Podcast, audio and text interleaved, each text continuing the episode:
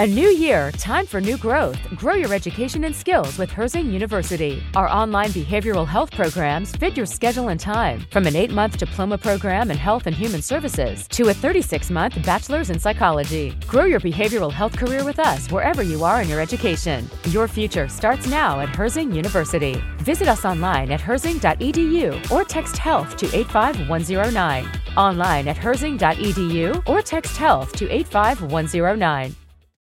Hi, this is Steve.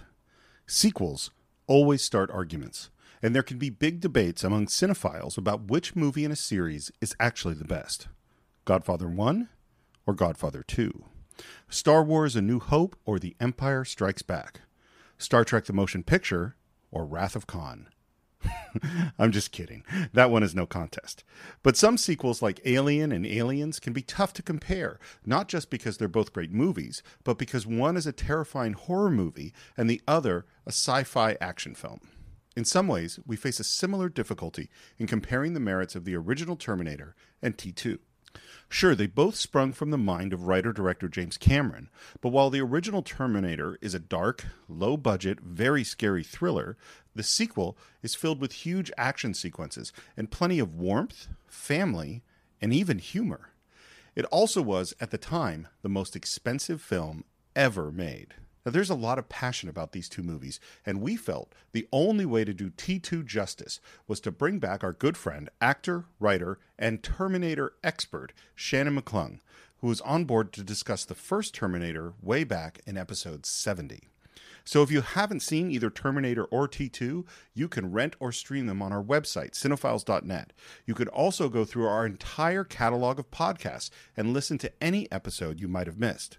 While you're there, I highly recommend checking out our discussion of the first Terminator film, in case you need to refresh your memory. So, that's Terminator 2 Judgment Day with special guest Shannon McClung this Friday on The Cinephiles. I'll take you off the police. Hey, wait, you swore! Trust me.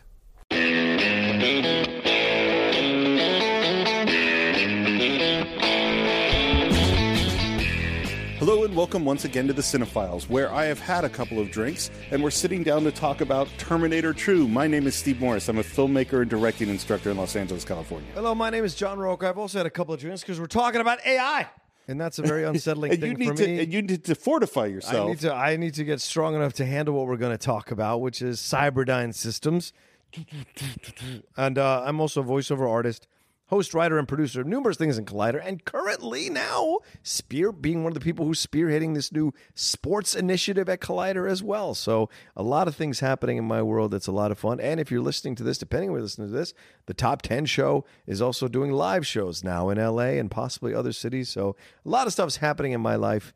But I had to take the drinks because we're going to talk about one of the two things I fear the most. This side of S- a Simeon, Simeon uprising, uprising. it is the AI. And by the way, someone posted it on Twitter for me yesterday morning this uh, AI, AI robot gorilla. what? I'm not lying to you, Steve. So your Christmas present this year. Is a hammer to my head. I really, I don't want to see this happening ever. And the gorilla was was a robot. It was a robot put inside of a, a design of a gorilla costume, with the face and the head and everything. I'm like, "Ah!"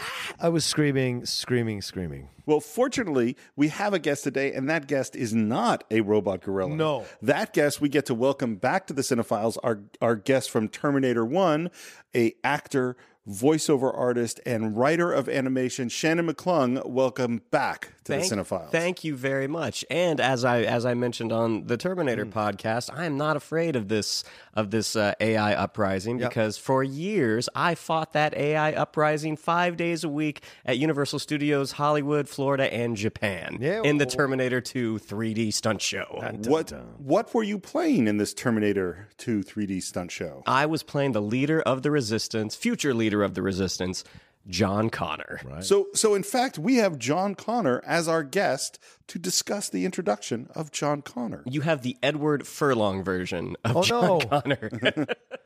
I was hoping for the Christian Bale version. Wait, so you're saying you're sort of an Edward Furlong?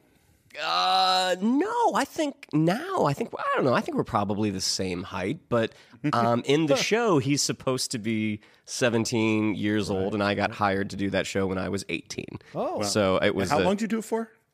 Oh, like 15 years. Wow. Yeah, I mean the the number of shows that I did, it's in the uh like 40,000. Yeah. I mean, that's crazy. Something like that. Some yeah. of my favorite stories with Shannon are out drinking when he starts talking about the experiences of doing the show and kicking guests' legs who purposely stick their legs out to try to trip John Connor as he's running by, things of that nature. Guests can be real a-holes at theme parks, un- unfortunately, and I am not surprised. and I don't even know what's wrong with them because we're talking about AI and when you're watching the show. You should not be trying to trip John Connor who's trying to save your ass. He's literally trying to save you. He's trying to save you.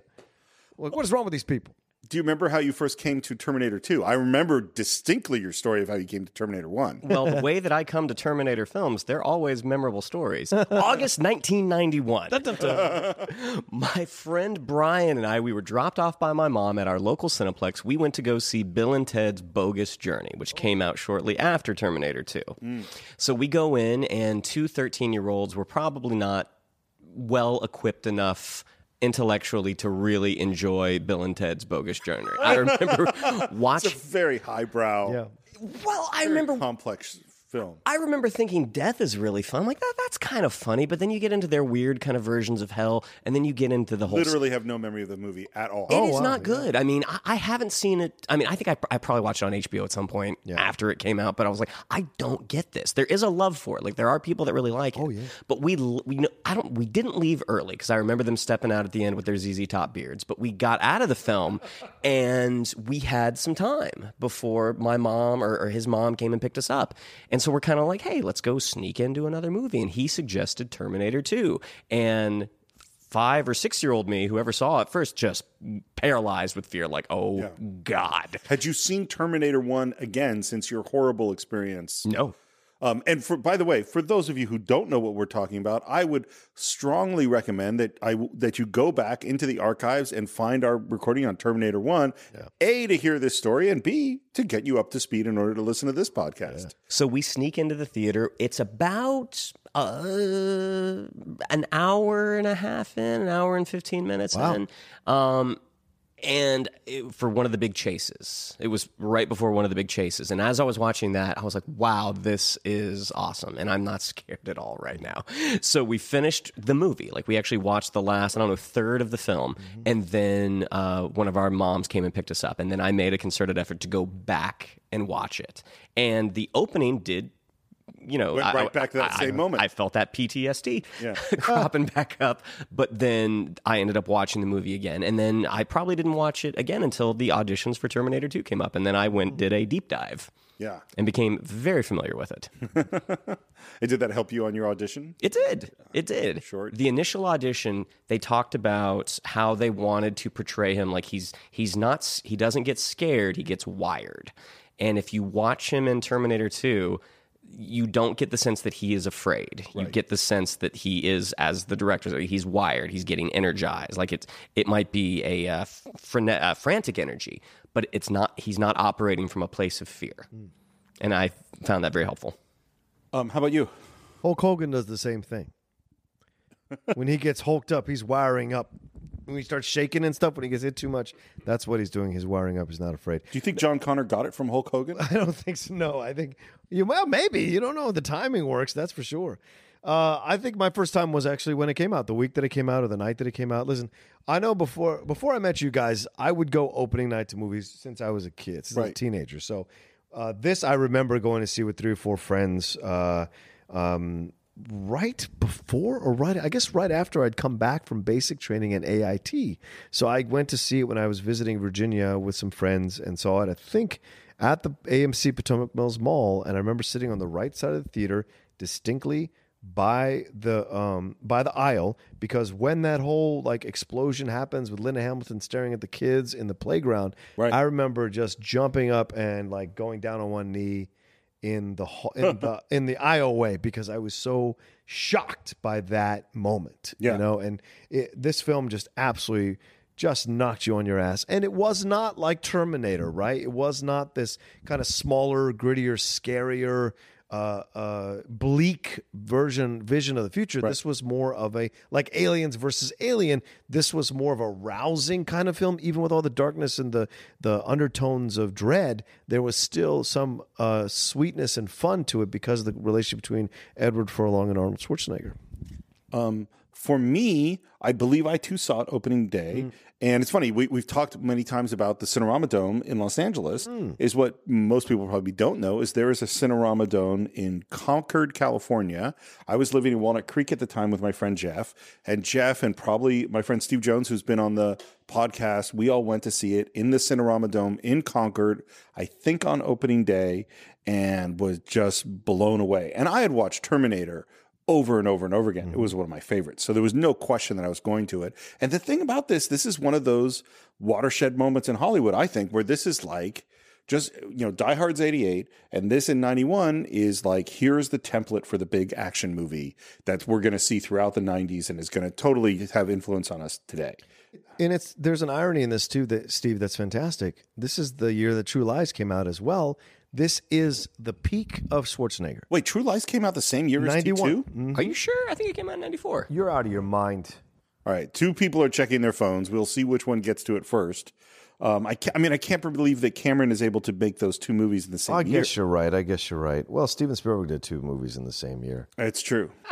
So no, you're right. 94. You win, Shannon. Fine. but either way, it's it's like it's near peak Schwarzenegger. I well, i- it's his biggest, his most successful movie ever, and I, I think this is kind of peak Schwarzenegger because True Lies, which I genuinely like, up until the up until the horrible fourth act where it completely just falls apart for me. But the movie, but but the movie's really fun, but it's not T two. Right. Um, I, I I took a look at pre-production. The big thing I found out was one of the main reasons it took lo- so long to do it was it was in legal trouble. Oh. was there were issues with who owned the rights, and it took a while to secure the rights. Which is still, uh, I mean, I think it got sorted out by the time Terminator Salvation came out. Uh, but that, that continued to go because Cameron, I think he, he, he lost control of the characters and he had the characters back. And uh, I can't remember who the studio is for Terminator 2, but.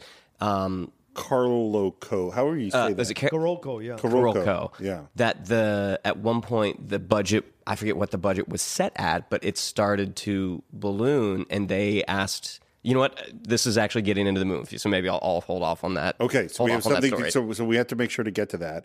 Um, and uh, it was shot mostly in L.A. It was a 171 day shoot. Wow, which is certainly a a long shoot. It's like three well, it is a big budget movie, which we'll, we'll I'm sure we'll get to soon. you can notice Edward Furlong uh, aging Yeah, in the desert; he looks younger. Well, and I think he had to redub his voice Mm-hmm. because he, he his his voice changed mid shoot. Oh wow. Um, I've always spoken like this.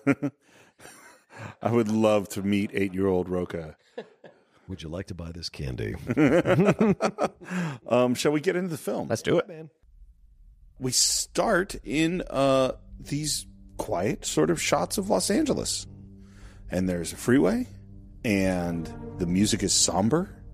And then we're at a playground, and there's a city in the background, and then we fade to white. And then we go to your favorite part of the film the future.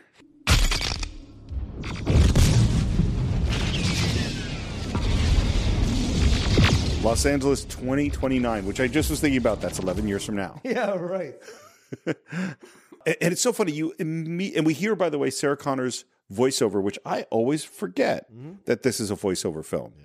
Um, you know, and she said, you know, she kind of gives us a very similar voiceover as the text on the screen in the Terminator in the first one, and talks about Judgment Day and the three billion people that were killed on eight twenty nine ninety seven.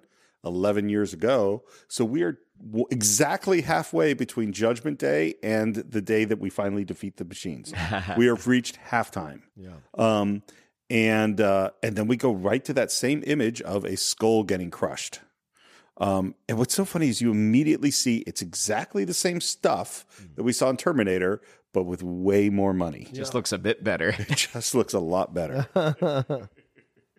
We don't get that Harryhausen moving left to right stuttering thing. No, not exactly. and we got uh, we got that Terminator exoskeleton. Mm-hmm. We got those battle chassis rolling through. We got human soldiers with their whatever kind of weapons they have. And fighting Marion against them. 80s headband in sight. no 80s headband. Right. Ter- Terminators are still advancing. We go down into these tunnels, uh, and then we hear as the battle is going on. Sarah says that it's they didn't send one Terminator; they sent two Terminators, and the first one was sent to 1984 to kill her, and the next one was spent to go to John when he was a child. As before, the Resistance was able to send a lone warrior, a protector for John. It was just a question of which one of them would reach him first. and we go into dun dun dun dun dun and into those credits and that Terminator face. It was funny watching it this last time. I don't think I really quite saw how much this parallels the first movie. There's so many pieces like, oh, and now's the moment in this movie that was like the moment in that movie. And in a way that I think where some other sequels suffer from it, I don't think this one does. I think this one really works well. And I'd forgotten too that the credits, there's all these flames and that it's in fact over the flaming playground. Really, really strong. And then we get to LA today. There's a truck, the camera moves along the ground, the wind starts blowing, and then you have that same lightning effect, and we know exactly what this is. Um, and then there's this ball of light, and there is naked Arnold. And again, everything is just a little sharper, a little sparklier, a little better done. And Arnold looks fantastic, not quite as big, not gigantic like he was in 1984, Right. but he looks great But more chiseled. more chiseled. Yeah. Um, uh, and, and it was funny. The thing I was checking, I was like, well, how old was Arnold? Because I agree with you that this is like peak Arnold. Yeah. So he was 44 Whoa. See? when he made this. That's what happens. Yeah. I just passed my peak. And I was thinking about it too, because he's so big and I don't think he was ever quite as defined again after this. And I went, and I went to look how old The Rock is, and he's 46. Yep. Yeah. But The Rock, I think The Rock saw the lessons in Schwarzenegger and went and went in reverse. Like, well, The Rock was a big dude. He wasn't like Schwarzenegger, massive like he was in Conan. Right. He he Schwarzenegger pro- progressively got smaller and smaller because he wanted to be accepted as a regular actor Right. in these films. Plus, he's getting older. I Plus, mean, how, yeah, long, exactly. how long can you pump that much Exactly. iron and steroids? Allegedly, we don't want to get sued. Uh, but The Rock, The Rock has gone the completely different direction. He's gotten bigger He's as he's gotten this mass- I've interviewed him twice. The man is massive in person, just overwhelmingly massive in person. And so you're just like, this is phenomenal, man. So yeah, you're right. The difference in approach. Uh, and we'll see what The Rock is doing is what Schwarzenegger didn't. do.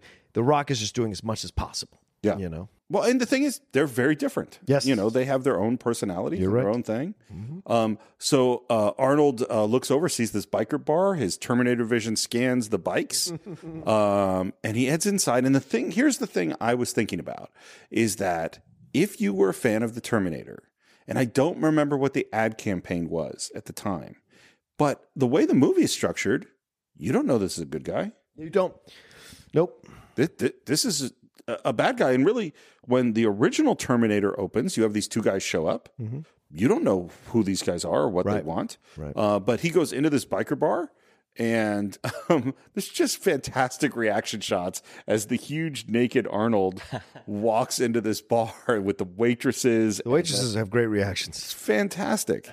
Which that was deliberate. That they didn't like, even though like leading into the film, like you knew he was playing the good guy this time. The way that the film was structured, that you they still wanted that to be a question mark. One of the first trailers for Terminator Two uh, was actually directed by Stan Winston and did not have any footage from the film. They just had the assembly line of the exoskeletons coming out. I have a vague memory of this. and that was like Cameron was uh, very deliberate that he he wanted that to be a question mark. Is Arnold a good guy or is Arnold a bad guy? I think it works so great in the movie to keep. And of course, we can't watch it that way now because we know what it is. But at that moment, Yeah. that's a really cool tension.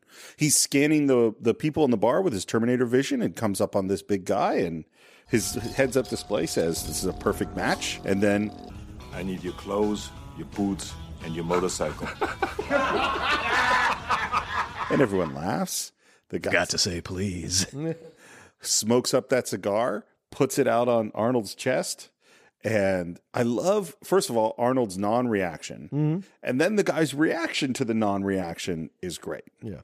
You figure if a guy is ballsy enough to come into, literally ballsy enough to come into a bar, uh, buck naked, Yeah. that A, a cigar burn's probably not going to do much. Right. Why do you think it's so much fun to watch Arnold wa- wipe out totally innocent people?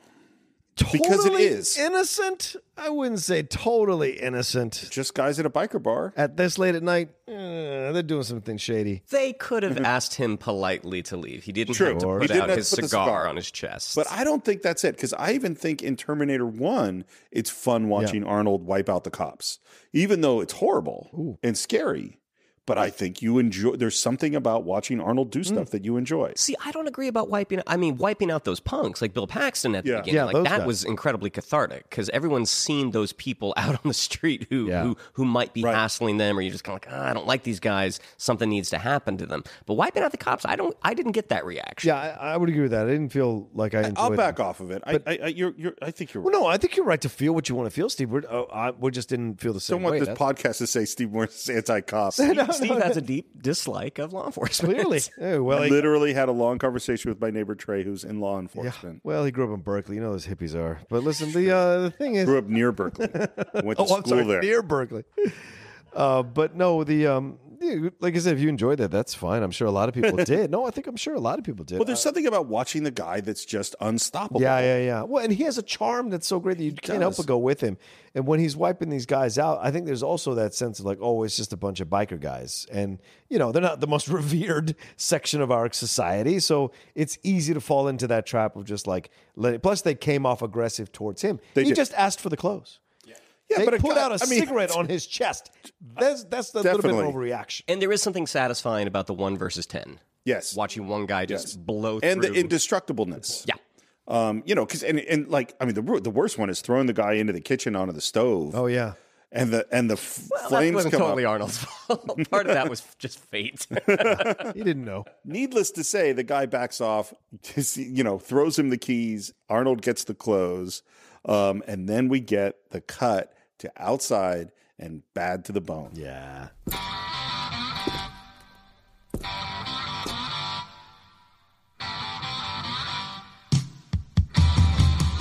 This is great. Such a great. That song is top five legendary songs. It's Bad- a great George song. Thorogood and the Destroyers. Bad to the And the poor bartender who's literally just trying to keep Do the right thing. He's trying to get his patron's vehicle from keep his patron's vehicle from being stolen. But Arnold doesn't do any like he takes the shotgun from him and he takes his sunglasses. He doesn't do anything to, to hurt him. Why does he not kill him? He's not a threat. yeah. Okay, He's not a threat. He assessed the threats and he right. Mm-hmm. dealt with them. it is a very funny moment when he takes the shades. Yes. It's great. And and a- all the way this is shot. The shots of the boot going up to the wheel of the motorcycle, the motorcycle pulling out, him riding the motorcycle, all to the song. It's just all super cool and fun. And it also tells you this is our good guy. Yeah. Yeah. Whereas in la- whereas in the first one, it tells you that's our bad guy. Yeah. When he did this. I don't know that it tells us. I mean, I, we're having fun, certainly. I mean, the level of fun in Terminator 2 compared to Terminator 1 is completely different. Yeah. But I would also say, look, this is 1991. He's done Twins. He's done, I think maybe Kindergarten Cop is a year later or something like that. Yeah. So around he's that time. done. He's done these films where he's already and he's become like this famous great person, point. and people want him on their shows. So there's no way he was going to play a villain again. So you you you were already kind of whether it's subconscious or not, uh, you had a sense that he wasn't necessarily going to play the villain. So the way they played the scene out, where these guys are kind of uh, you know kind of dirty looking dudes, and they put out a cigarette or cigar on him, and they hit him in the back with a pool cue, like he. He is the underdog in essence, so you cheer for him the way it's presented. Yeah. Whereas in the first one, those guys looked like they were scared out of their minds, and he just tore them all to pieces. Well, and we have him to f- totally fun music, Yeah, riding off with cool shots on the bike. We're, we're we're set up to like this guy in a way we were set up to be terrified of the guy in the first film. Um, we have our next appearance. A cop rolls up uh, on some lightning bolts. He gets out of his car. He calls on the radio. He looks around, sees that hole burnt in the fence. No Terminator. Um, there's that POV camera coming up from behind him, and there's this naked man. Um, he does something to the cop. We don't quite know exactly what happens. And then now we see that guy, that cop, wearing that cop uniform. And I think what we think, if we know nothing about the movie, is oh, he killed the cop and he took his clothes. Yes.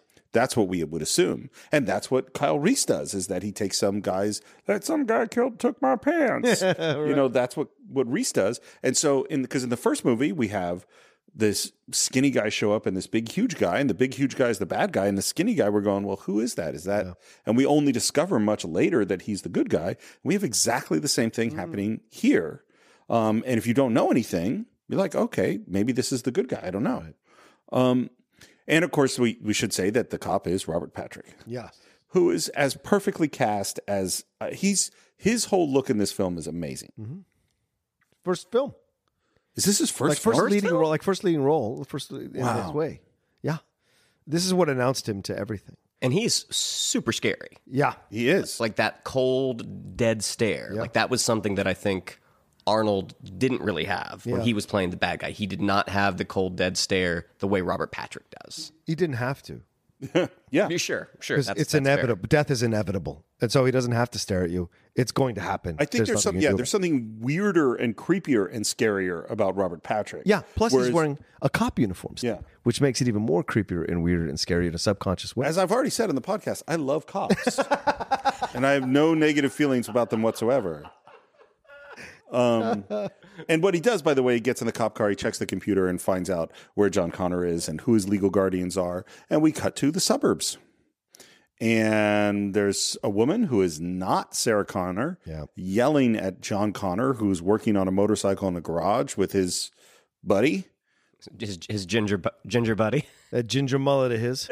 Um, how old is John Connor supposed to be? It's very confusing to me. well, they're his foster parents. right. So John is supposed to be, I think, 14, 12 to 14 No, I years think, old. he's, I think he's like eleven or twelve. 11 or 12. Okay. So it looks 14. The, so 84, he's conceived.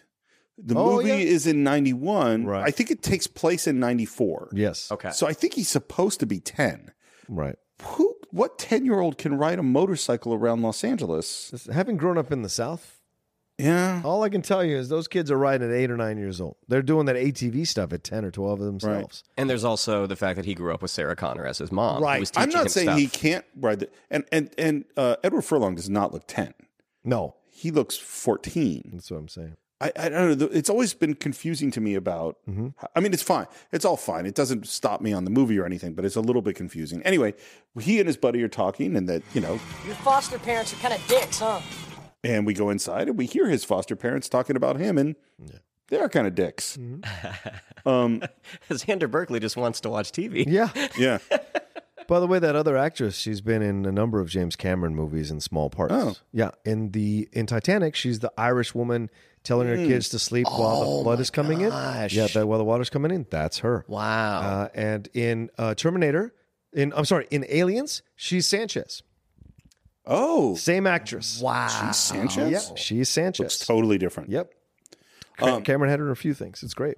And uh, foster dad comes out to give him a piece of his mind about something, and says, "Your mother told you to do this," and he says, "Not my mother," and they take Todd. Todd. Todd. and he revs up the engine to, to uh, get- when his, mo- his foster mom tries to talk to him. He's kind of a jerk. I'm not gonna lie, he's kind of a jerk. John Connor? Yeah. Absolutely. A little bit of a jerk.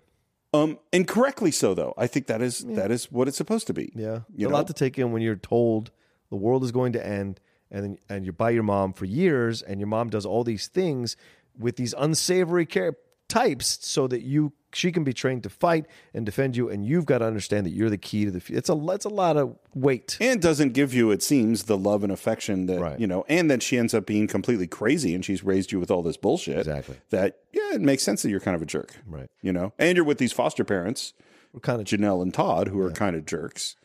um speaking of his mom, let's go to see a high security mental health facility Yeah. and meet Sarah Connor.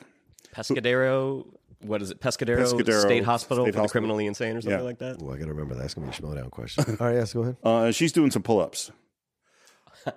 I can't tell you how many times watching this movie that I went, my God, Linda Hamilton looks amazing. She got transformed Yep. Yeah. for that film. Yeah, Yeah. Well, and, and this is, I mean, thing about James Cameron is that you have his portrayal of Ripley in, Yes. in Aliens, and now you have this Sarah Connor in Terminator 2. There had never been a female character like this in film that I know of. And she is ripped and gorgeous and intense. And I think Linda Hamilton's great. Yeah. Yes. In this Absolutely agree. And you know what she's doing the pull ups on? No. It's the bunk bed turned upside, Oh yeah. which you can do that, but the amount of control that you have to have to make it not tip I over. can't do it. Right. It's a lot of core work. It's a lot of core work. And by the way, she's is he married to her at this point, Cameron, or are they dating, or like a, there's a situation here in some form? I think they got married afterwards. Yes, so they I th- probably- I think I could be wrong though. And who should come in but our good dear friend, Dr. Silberman. Yeah. From the first film, leading some students, I assume, and describing the Such a jerk, man. um yeah, tells the story of what her delusion is about this Terminator and he's an amazing dick. He's so unnecessarily a dick. That's the thing that makes him such a phenomenal dick that he just he doesn't have to be this way, but he seems to enjoy it in some He strange. revels in his dickishness. the whole the bopping of the head and the ch- double chin thing. and we kind of get a sense of what her world has been like. And then we're back at the suburbs, and there's a knock on the door, and there's our cop who we met before asking questions about John Connor. Yeah. Uh, and and it's obvious that you know what's he done now that this is a kid that's been in trouble a lot, uh, and he has to talk to them, and they tell him he took off on his bike. He asks for a photograph.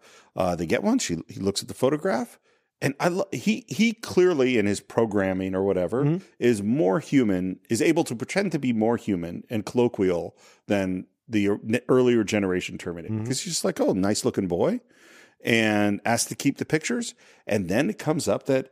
You're the second guy. Big guy came here asking about him earlier. Yeah, And I love the moment where they said, "Does this have something to do with this?"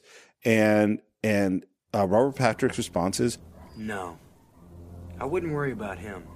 there's a deliberate pause, "Yeah, and then he goes, "No, I wouldn't worry about him. It's just the delivery is so perfect, and the pause because he just knows that now he he knows what he has to do, Right. And also, uh, he is doing his best to, as a robot or or a sentient thing would, to try to imitate human uh, Right. soothing response, but would feel strangely out of step.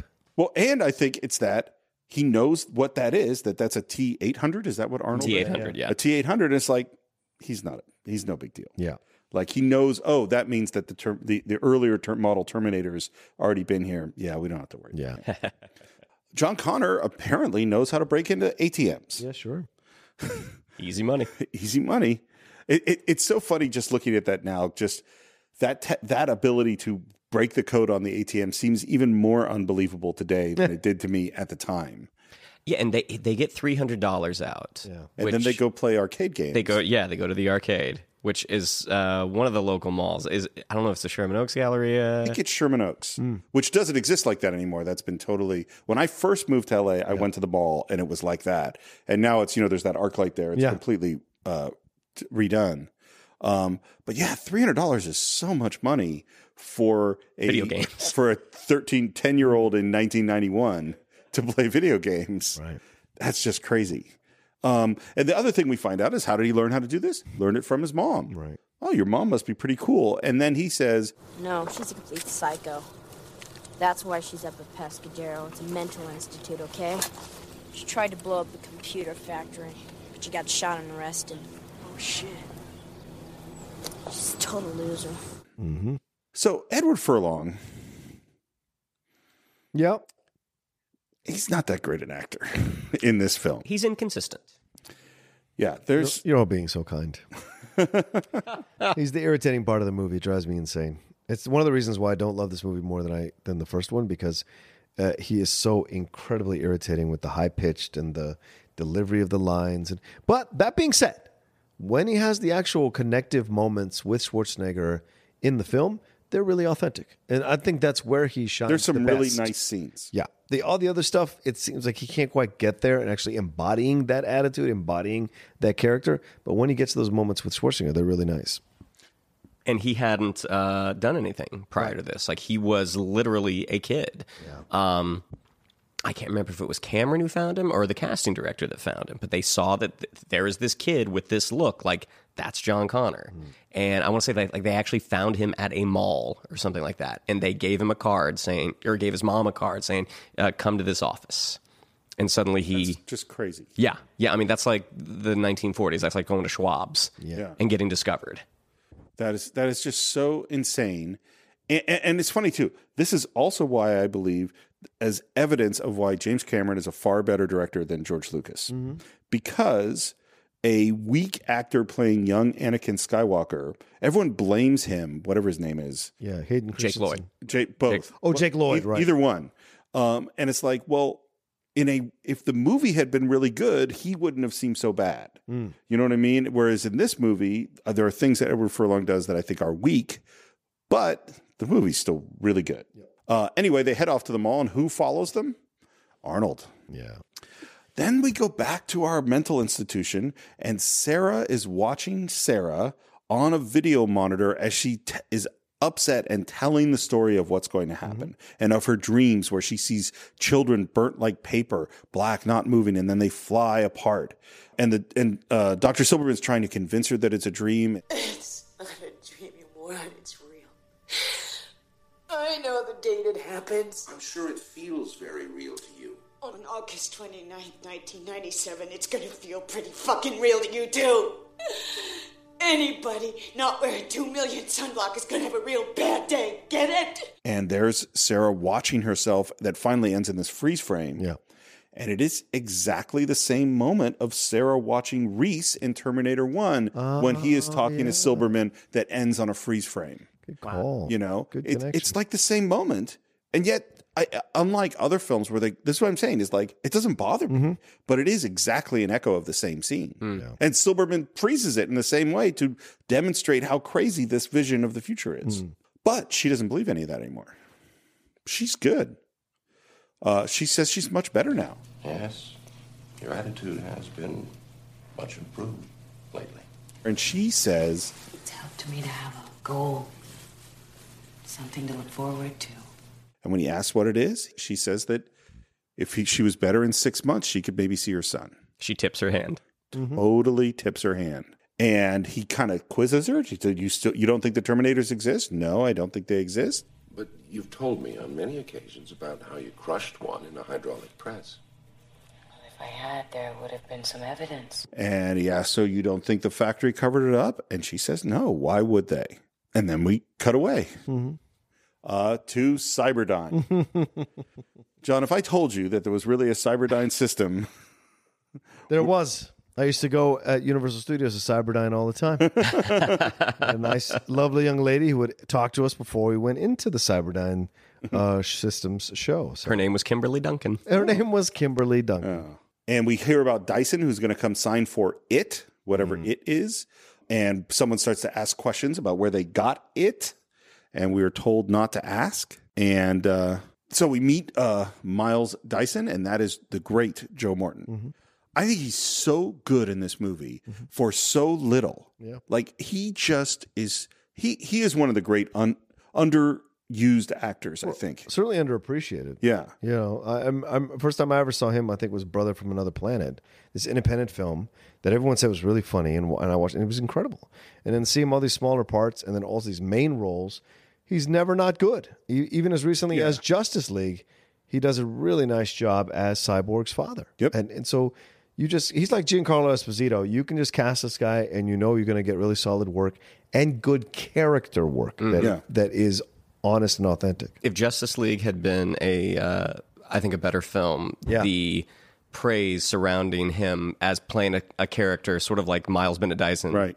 getting older, Yeah. like that would have been that would have been something we would have read about. Yeah, I imagine. probably true. And right now he's going into this vault where they have to use two keys to open it once. He walks into this room. We see this uh, microchip, Yeah. and then we see the Terminator's hand, and we hear dun dun dun dun dun. Back to Sarah and Doctor Silberman. Yeah. He's not buying it. and, and being a dick, but you also get to see the darkness Yeah. with him, Mm-hmm. like just completely unsympathetic to what she's saying. Like, I know how smart you are. Uh, uh, and, and I can't remember the line that like she's like, if I could just make a phone call, I'm afraid not. Just complete, so cold. Here's the one thing I'll say is that he is a horrible, awful person. In this case, he is correct. She is completely bullshitting. Hmm. Yeah. him. I mean, he has seen through her level of bullshit. Now, what he's the way he's treating this person And the, and, the, uh, and particularly because look, you went home when all the cops got killed, but a whole bunch of cops did get killed. Yeah. you know, like she has some reasons behind what her belief system is, and he is just horrible to her. Yeah. And what happens when he says that you can't see your son? Hand gestures don't work on Yeah. the audio On a podcast. podcast show. Sarah erupts. She Yeah. goes nuts.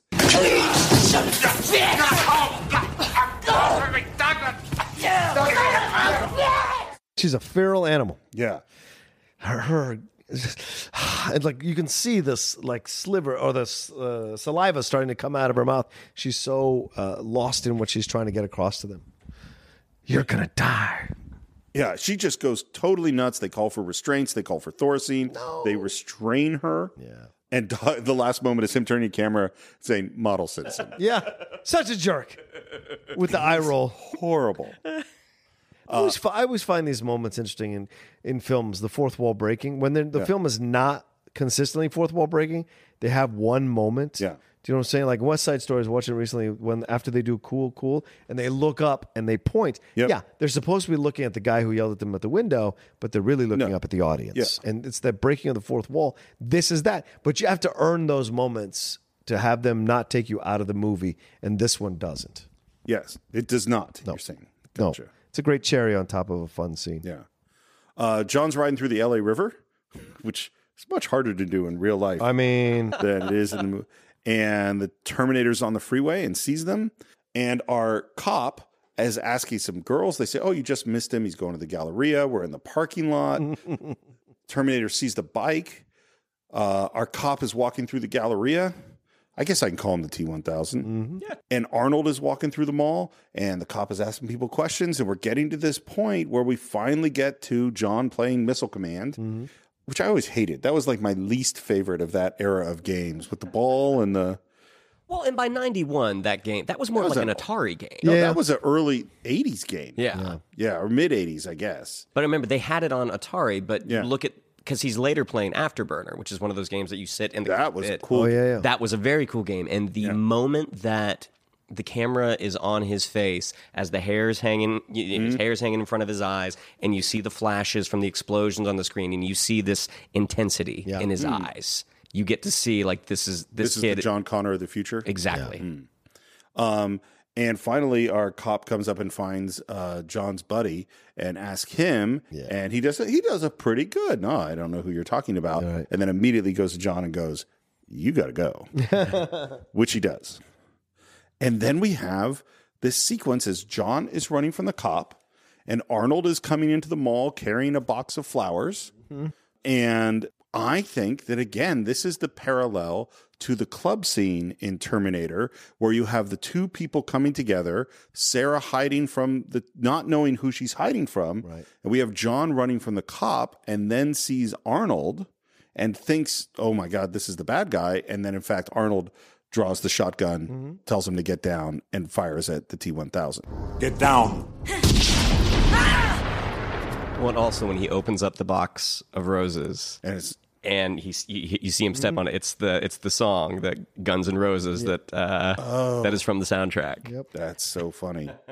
Um, and we first of all have the first time where we see the T one thousand get shot. We have those great tinfoil looking wounds open up that then seal up, and this is like, wait, what is going on? Yeah. And when he actually gets back up, and he and Arnold are sort of uh, Fighting. jostling Yeah. for position, you can almost see on Arnold's face, on his robotic face, this oh shit, Yeah. I can't, I can't, I can't move this guy. Yeah.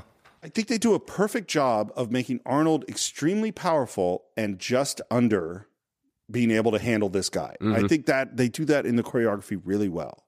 Um, one thing I should say, by the way, because this was a story from way back in film school. Uh, Gary Reitstrom, I believe, is the sound designer for Terminator 2, and he is one of the great sound designers of all time. He's won lots of Oscars, a- including for this film. And that one of the things that happened was they went, okay, we have Arnold's gun we need the sound of that. And he's got a shotgun or something like that.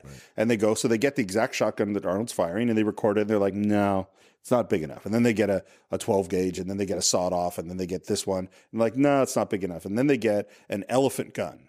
and they shoot it. It's like, no, it doesn't sound big enough. And then they get, you know, like an old black powder musket and they're experimenting with like what? And they're like, no, that's not it. And then finally, it's a cannon. It's a literal cannon that I think they fired in a canyon. So it has all this built in reverb. That is the sound of Arnold's gun. It's like, boom. it is a big, powerful sounding gun. It is. Um, and as you say, uh, you know they they wrestle. John's still running, and they you know throw each other through some stores, and then uh, and then they go out after John, um, who who gets down to his bike, which he kind of jumps out of the the parking lot with the cop chasing behind him. One of the things I think they do so well in the film is making it look like Robert Patrick can run, yeah. really really fast, Yeah. without doing the thing of speeding him up really they just i don't quite know what they're doing i mean obviously the motorcycle's not going that fast right but it looks like he's kind of keeping up Uh, uh, as they come out of the parking lot a truck kind of swerves to avoid hitting the t1000 he rips that truck driver out and jumps in the truck and we're into a really really good chase scene yeah I mean, this one is so well. Every shot, it's like where the camera is moving, where the how it's framed. It is so exciting and so well done. And he jumps down into the LA River again, and thinks that he's kind of safe. Yeah. and then you hear sort of the screeching tires, and he looks up. This shot is astounding. Yeah. This is a fantastic stunt of the big truck going off the overpass, crashing through the concrete, coming down in slow motion with John Connor in the foreground. That is an amazing film. Well, and that was a moment when, you, again, when they push in on John's face, where you do get a great, organic, real reaction from him. The the look of maybe that is the one time that he looks scared, like, oh my god, what is about to happen? Yeah. John takes off. The truck is chasing him, and Arnold on the Harley is up above on a pathway going along the LA River. He's doing that great move, the the spin cocking of the shotgun, blasting the locks off of the fences. Yeah, yeah, which yeah. is great. Which is something that looks. I mean, t- and I don't know quite how they did it all. I'm assuming that Arnold's bike is on a trailer, so that he's not actually having to ride the motorcycle for most of it when he's spinning and firing, because t- keeping your balance while you're doing that move just seems like a really hard thing. Not only a hard thing to do, but a really dangerous thing to do. Oh, I'm sure when you have your movie star on it. Well, and that that maneuver that he learned for uh, for the film, he couldn't uh, like they wanted him in gloves, but he couldn't spin spin the gun with gloves on. And as he was doing it, as they were filming, his fingers were getting caught in in the uh, the what, what what do you call that the trigger guard? Yeah, and it was ripping his skin off Oh. of his fingers. So having to keep that flat look that he had as he's doing it, losing, getting little bits of skin ripped off every time he spends it. Testament to his uh, his commitment as an actor. Well, one thing we could say about Arnold throughout his entire career, he is committed. Like Arnold, Arnold is willing to do the work that is necessary. we I love that we see it over and over and over again is what I'm saying. Mhm. Yeah. Because it gets the point across that it isn't just a trick. It's been uh, like he wants to Absolutely. assert that it's something that he it was going to make him distinct from the Terminator from the first movie. Right? They're doing these cool moves lays even more groundwork on how much you want to like this guy. Yeah. The the truck is getting closer, and we get to a low overpass, and the truck barrels right through, rips the whole top of the truck. This is just such a crazy moment in the movie. Um, and, and what I read, I don't know if you saw this, is that the reason they did this wasn't planned. I mean, obviously they planned to do the stunt, but what happened is they get to the location, see that there's this low overpass, and go, "Well, we can't drive the truck through here." And Cameron goes, "Yeah, we can. This is what we're gonna do." And I love the moment that John is looking back as the truck comes through and it comes out and there's no driver in the driver's seat. And there's a moment of, oh, maybe I'm cool. And then up pops the T1000, knocks the windshield out of the way. It is great. Um, and then even, and this is where I go, like, I don't know how this is possible. The truck starts bumping into John Connor on the motorcycle.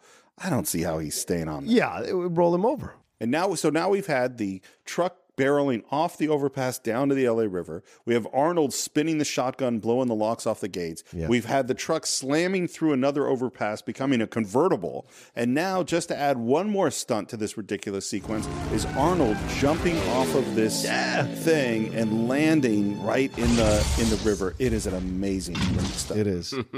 they had cables on the bike because Oh, really? because Harley, if it were to jump it anywhere near that height, the whole thing would just bottom out. Of course. but they actually had cables to. I mean, So he's suspended a bit. yeah.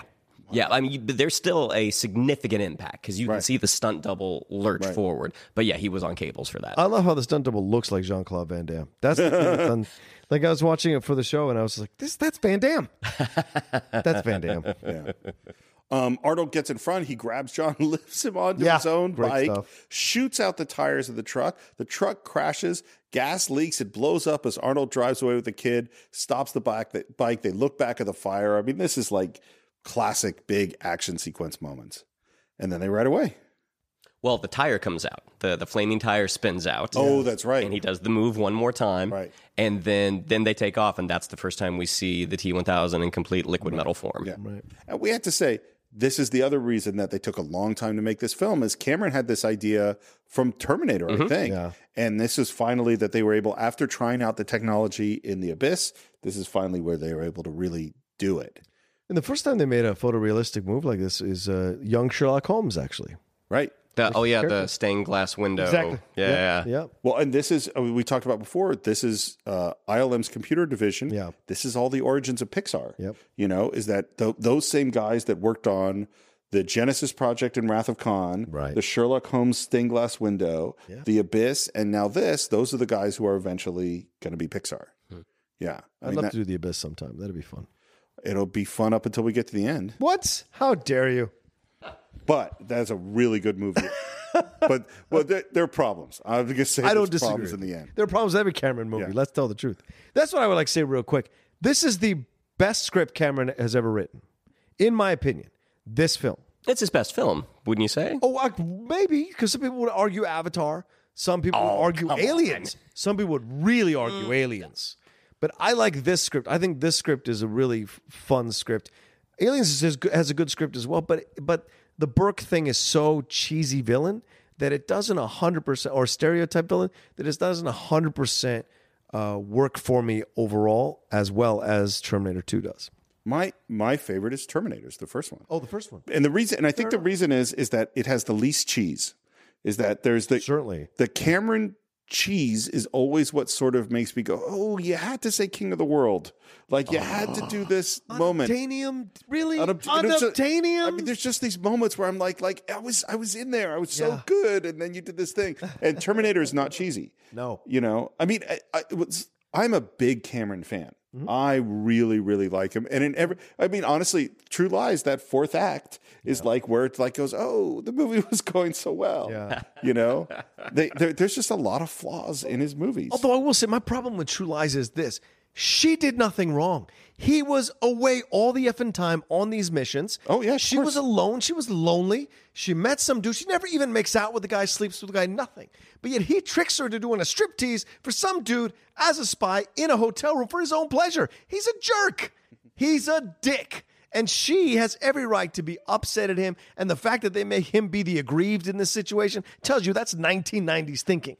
I was very mad. Well, at I don't us. know, though. I- Rewatching the movie, I was I haven't extremely seen that in a mad long at time. him. because I always think that he's he is acting like a jerk. That's part of what the movie is: is that you're laughing at his kind of Because we're ridiculous. men, but I'm sure a lot of women were wa- laughing at that guy being a jerk, saying we've dated I assholes haven't like that. I haven't seen the movie in 15 years. I saw it last year Yeah. And just to see because I, I was on this kick of watching uh, Schwarzenegger movies. Sure. Because I wrote that article about how Hmm. uh, that column for Tracking Board where, where it hit that point where when did he start the descent, Mm-hmm. right? And so I was re- revisiting some of his movies. And True Lies to me is a very difficult film. Like it's very difficult. It's not as good now in retrospect.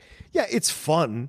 And if you turn your uh, blinders off to, I mean, if you turn your blinders on to certain things, you'll enjoy. My blinders are always on. Yeah, fair enough. But like, but to me, uh, he's such a jerk, and it's only because he's like charming somewhat, and you like Schwarzenegger that he gets away with the stuff he does. But nobody else should be getting away with that kind of stuff, you know.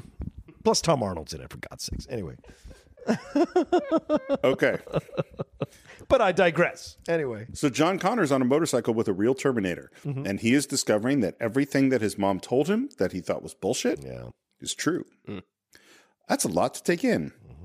He adjusts fairly quickly. yes, Well, if you figure y- you've been fed a line, yeah, you've been conditioned for the years. you- yeah, you're suddenly it, it's different than Sarah being told this by Reese in the first one because this is completely foreign information. Right. Um, John's been told this his whole life, and it's only within the last few years that he was told she was wrong. That's crazy thinking. Right. So it was already there. And this scene is the parallel scene to her and Reese in the parking lot, where she now has the conversation. Good call. Yep, absolutely. And the one key thing we find out is that he's on a mission and he asks, Who sent you? And the answer is, You did. You did. You did. By the way, this was the worst uh, adult John Connor ever, right? The dude ha- hardly- doesn't say anything, has the scars over his eye, and just looking left to right. It's it's a there's nothing. you- That's what I- it says in the script, actually. It's- I'm sure. but Look I- left to I right. just was surprised that they cast a no one as as John Connor. You would think they would think that at some point the kid's going to grow up and be this person. We should a- we should cast a good actor we might want to bring back to become John Connor in later installments of the of the series. Well, not necessarily because the end of the film negates Judgment Day. Oh right, yes, good point. So that guy never. Well, I I have a add on when we get to that. Oh boy, here we go. Um, later on, we have a little conversation about what is that other guy? Is he like you? It's like, no. Not like me. A T1000. Advanced prototype. You mean more advanced than you are? Yes. A mimetic polyalloy. Oh, how long they must have made him try to say that. um, and John wants to go back to s- stop by the house. Can't do that. Too dangerous. So instead, we're going to make a phone call. Uh, we get to a phone booth. This is great. I like this scene a lot. Yep. Smart. And the first thing I like is is they get the phone booth and John goes, "You got a quarter," and Arnold just punches through that phone booth. they call. Janelle answers, and she's very concerned about John. Is everything okay? I made stew, and he's like, "She's never been this nice." Right. Arnold asks, "What's the dog's name?" Max. Hey, Janelle. What's wrong with Wolfie? Wolfie's fine, honey. Wolfie's just fine. What are you? If first the parents are dead. hangs up the phone and we go back to the house and there is Janelle with Todd stuck on a spike Oh. through the milk carton. Through the milk carton. what a great sequence. Yeah. And uh, we watch the hand return and then he morphs into the cop. Yeah. Mm-hmm. And this is our second big sort of morphine effect.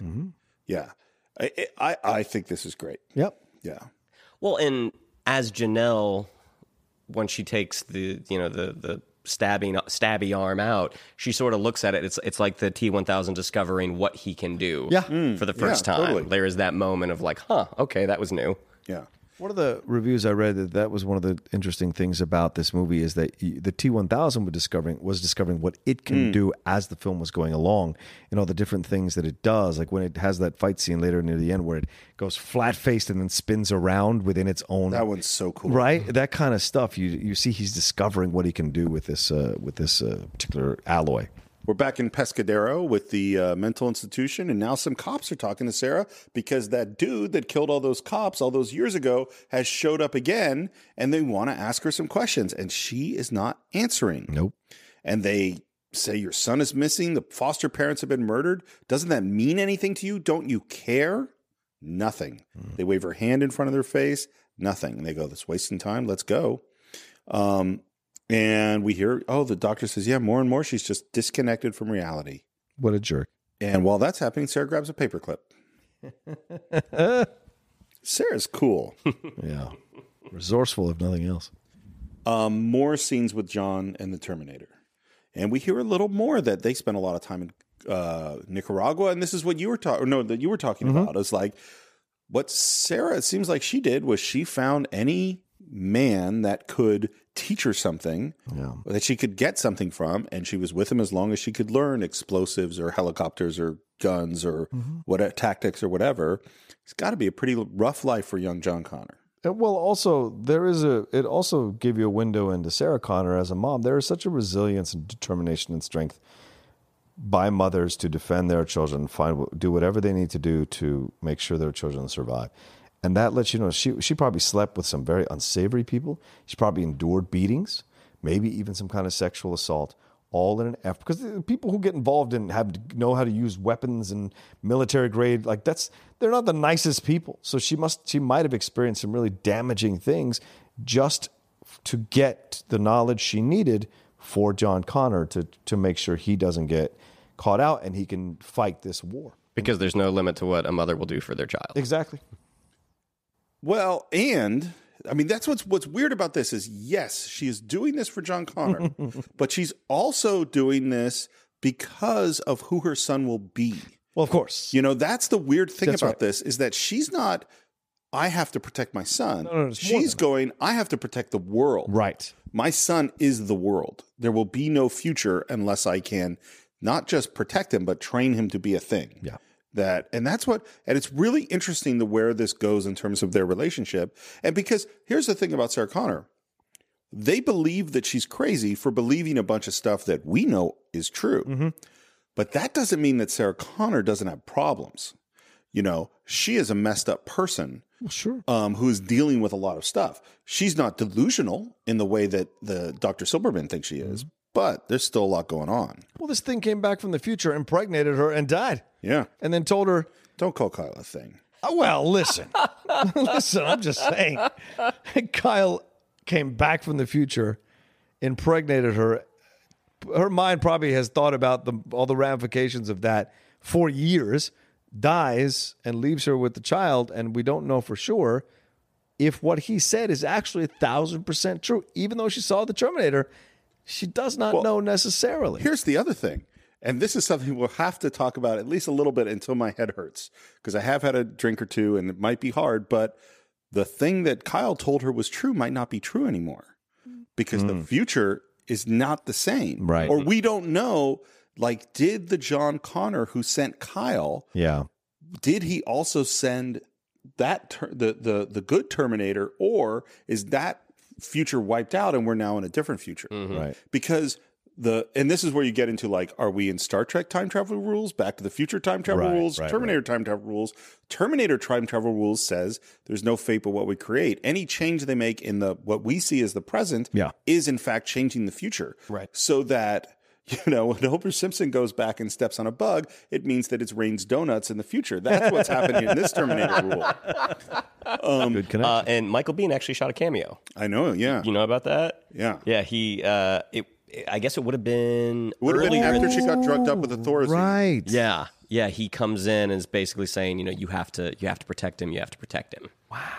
So I watched some of the stuff that's for like some special edition release that got, and like a lot of these, they're all terrible. I'm so glad all these scenes are not in the movie. Oh yeah. That one's completely unnecessary, and I'm glad it's gone. Um, but this is what John is thinking about right now, which is he goes, "Oh, mom's actually in this hospital. We got to get her out." Negative. The T-1000's highest probability for success now will be to copy Sarah Connor and to wait for you to make contact with her. Great.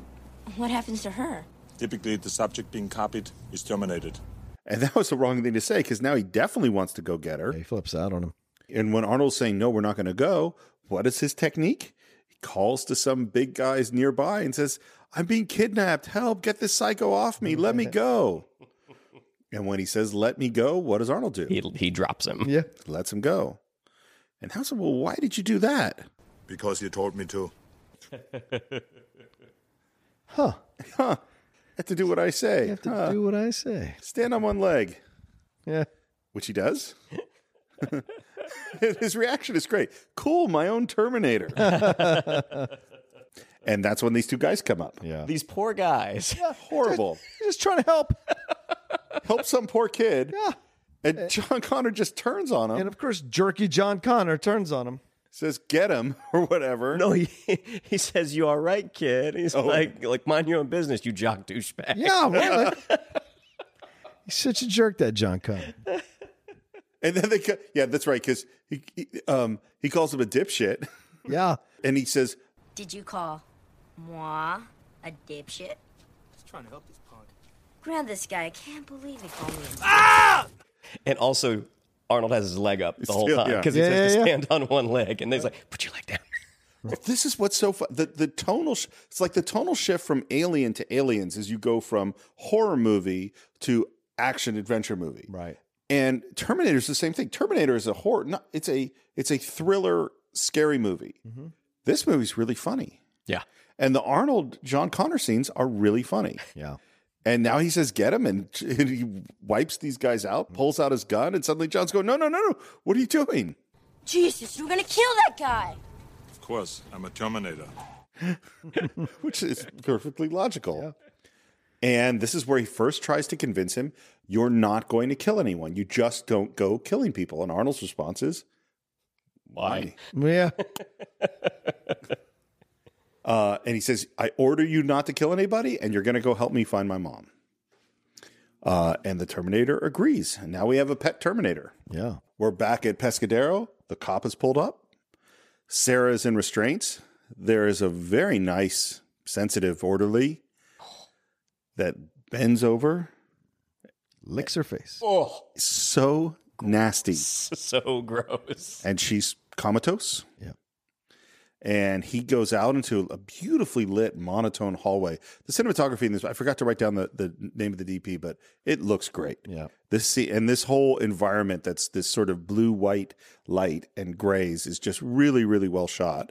And Sarah spits out that paperclip and she starts picking the ro- locks. Which she learned how to really pick locks with paper clips for the film. That's awesome. Yeah, she actually, when you see her picking the lock in the film, that is her actually picking a lock. She's not faking it. We got a lot of stuff happening now because we have her picking the locks. We have the T1000 coming into the space. He asks for uh, if you have a Sarah Connor from the the duty nurse, um, and she's going to buzz him in. And the doctors or cops are coming out, and he has pulled a Batman and disappeared.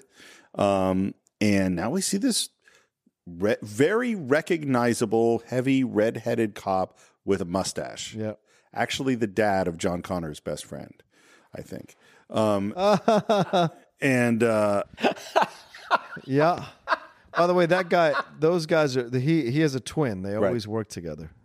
um, and he goes and and checks all the locks. He goes off and does some rounds. Yeah. Steps on this nice black and white tile floor, and then a face appears in the floor. So cool. And then his reaction.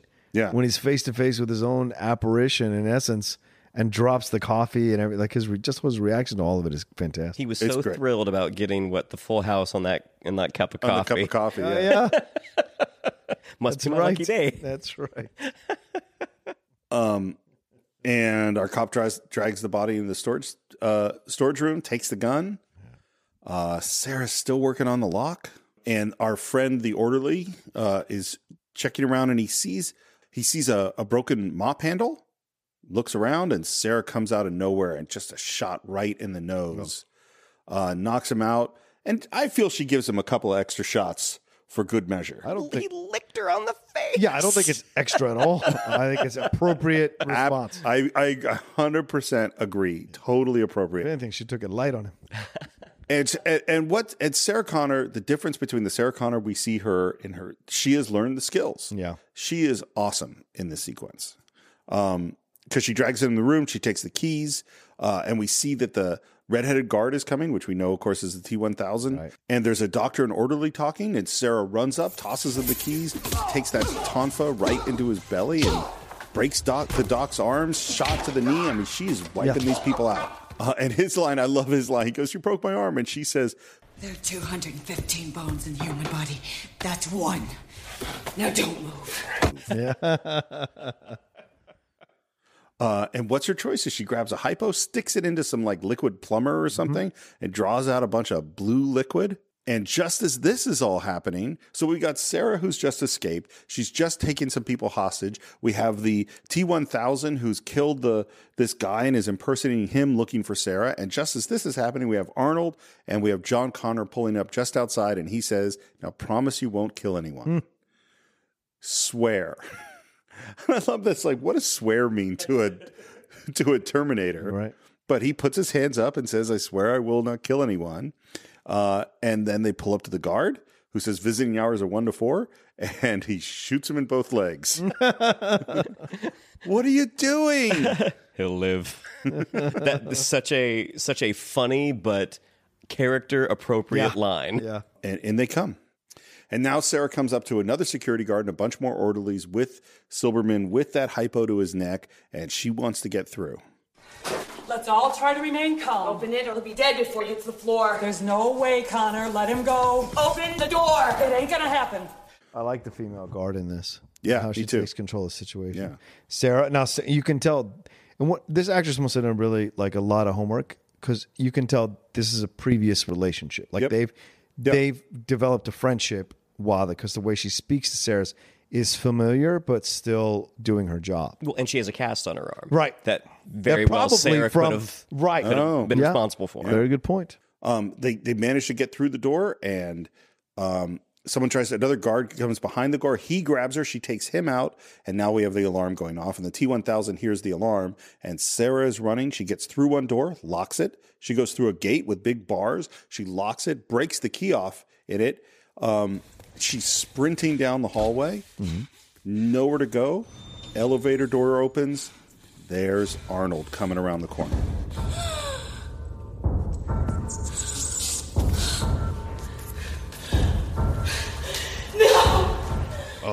You can be prepped all you want for something. When it finally shows up, it's not going to show up in the time that you think. And will you be able to handle it? And you can tell for all Sarah's bravado and strength, in that moment, seeing this apparition in essence again and her like sliding down to the ground, screaming instead of fighting it. Yep. And going, no, no, and just having her run away because she has come face to face with the thing she most fears, and it, it is not at a time when she's prepared for it. And it's like it's the reaction to it is is brilliant. It's Linda so Hamilton is a- authentic. she's a great actress. Yeah. like Yeah, I like agree. She, the the moment of abject fear Yes. in her face is yes so and the physicality palpable. of the moment, the way she drops to the floor. the scurrying. Yeah. It's so good. Well, and the reality is, what the fuck is she supposed to do? Exactly, exactly. She doesn't have a howitzer. Like what you know, she she dropped. She didn't even have the hypo with the with the Yeah. uh, rotor rooter anymore. Yeah. Um, and what happens right after as she's screaming is John Connor comes around. Mom, wait! Right at that moment, a guard takes out Sarah, and it's a really great stunt. Ah. And John says to Arnold, "Help her," and he does. Yeah, and he just comes in and wipes them out. It throws around these guys like they're nothing. And then this guard that you were talking about, I love. She gets a good elbow on him, knocks his glasses askew. Yeah. And the Arnold look, yeah, is so great. Uh, and then he just face pushes her across the room. Because that's cause it's good. He he wasn't going to hit her. Right. And I like that he just pushes her down, right? 'Cause He doesn't punch her or punch her. You know, she was defending herself. And what is Arnold's line? Come with me if you want to live. Such a great. That's line. great. That's that's a, just a great great moment. Right. And John explains that she's here to he's here to help, and she takes his hand. She does. I'm surprised that Sarah Connor can adjust that quickly to that moment. And what happens just as she takes Arnold's hand and starts to get up? Here comes the T1000. Isn't the doctor in between? Has found himself in between them at this point. Yes, yes, because the T one thousand morphs through the bars. Yep, Right. And that's when Silberman, like, he has the the cap to the needle. Yeah. Right. and you just see the cap fall out of his mouth. I really wish we could revisit Silberman and just have him go, "Oh, I guess there were androids coming from the future." Listen. you know, I tried to pitch the Silverman Diaries to Fox. for so long. they would not do it. There's so much about that guy we could discover. what what a great short it would be to Right. have him that day. Yeah. Yeah. I, I was wrong. I, I'm so, I'm really I feel bad. I, Why are you listening? it just seems silly. I mean, the and time travel and it's like, come on, that doesn't make it. I just want to see him walk walk out of that hallway, go to the time clock, punch out. Uh, by the way, just again with the sound is the sound of the T1000 going through those bars because sound is weird. Like Yeah. you go like, well, what does that sound like? And after experimenting with you know hundreds of sounds, it is the sound of wet dog food coming out of a can. Oh, interesting. That is the sound.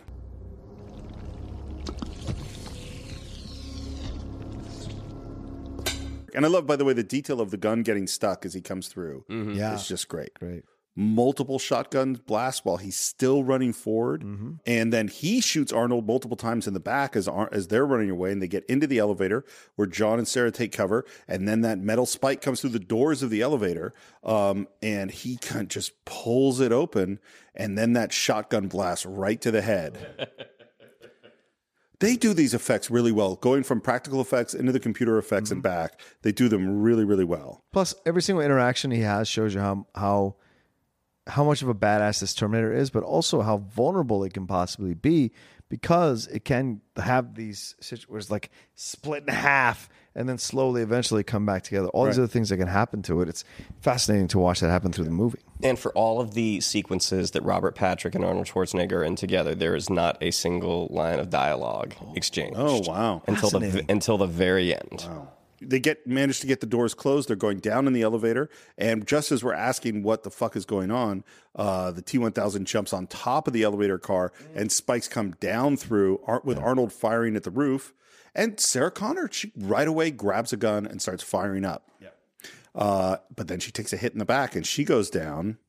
Um, and John hands her a clip. I mean, you- this is where you see like I, I- I really like this piece of the filmmaking because they go, "This is the result of the training. Like this is how they know what they're doing." Yep. They manage to get out of the elevator. They get into a cop car, and in the elevator, we see a big pool of metal come down Hmm. and go plop. That again morphs into Robert Patrick as the cop, and he comes after them as they're going in reverse, and he's running right towards them. I, I dated a girl. It was like ah, like 2002, and I ended up breaking up with her. And I had this moment as I was trying to leave her apartment, which she would not. She physically blocked the door. I was like, "Ah, what am I going to Wow. do here? Wow. This, this, this is leading someplace." Did you morph like through the door or Mm. something? No, no. I did the lean up against the wall, like I was really dramatically thinking about something. And then she finally moved, and I snuck out. But then she, she kind of ran after me, and What, were you do- what were you doing to this woman? I, I was. how was, she blocking you from leaving? She was bigger than me. Does she know you? Yeah. Okay. Yeah, we were we were dating. She was trying to keep you. I was I had broken up with her and she would not let me leave the apartment. Is that what really happened? This this absolutely happened. Steve, there's two sides to every story. This absolutely happened. Yes, and one of them's the truth. Yeah, right. I don't know which one to outdoor, believe. Uh, apartment complexes when you're like on the second or third floor, you had those landings in between Sure, floors. sure. So she went onto the landing between the third and second floor, and there was sort of a cutout, lo- like they would look out onto the parking lot. And as I'm hurriedly getting to my car, I hear this moaning, and I look up, and she's kind of there, and I'm like, oh my god. So I had. This moment, I had this fear that I'm gonna get my car going, and then I'm gonna look in the back, and she's gonna be Robert Patricking me. Right. and she's gonna be bah, bah, bah, bah, bah, like won't, won't let me leave. That isn't what happened, but Right. you can Thank cut- God. You can cut this out, Steve. It was Oh, in I'm play, not. is what you're saying. No, I'm not. This is in. Because Robert Patrick is running after the car. By the way, I love the way he runs. Yep. Yes. He, his whole running style is great. And we have this same thing in the car where Sarah Connor fires, she's out, she hands back to John to reload. Uh, um, Terminator's shotgun is out. He hands back to John to reload. They keep firing. I love too that we have the big impact uh, things on Robert Patrick's chest. We have the little ones from the you know the shotgun and the handgun. Um, there's some great driving stunts that are going on. Um, you know, he he runs up, catches the bumper with his hooks.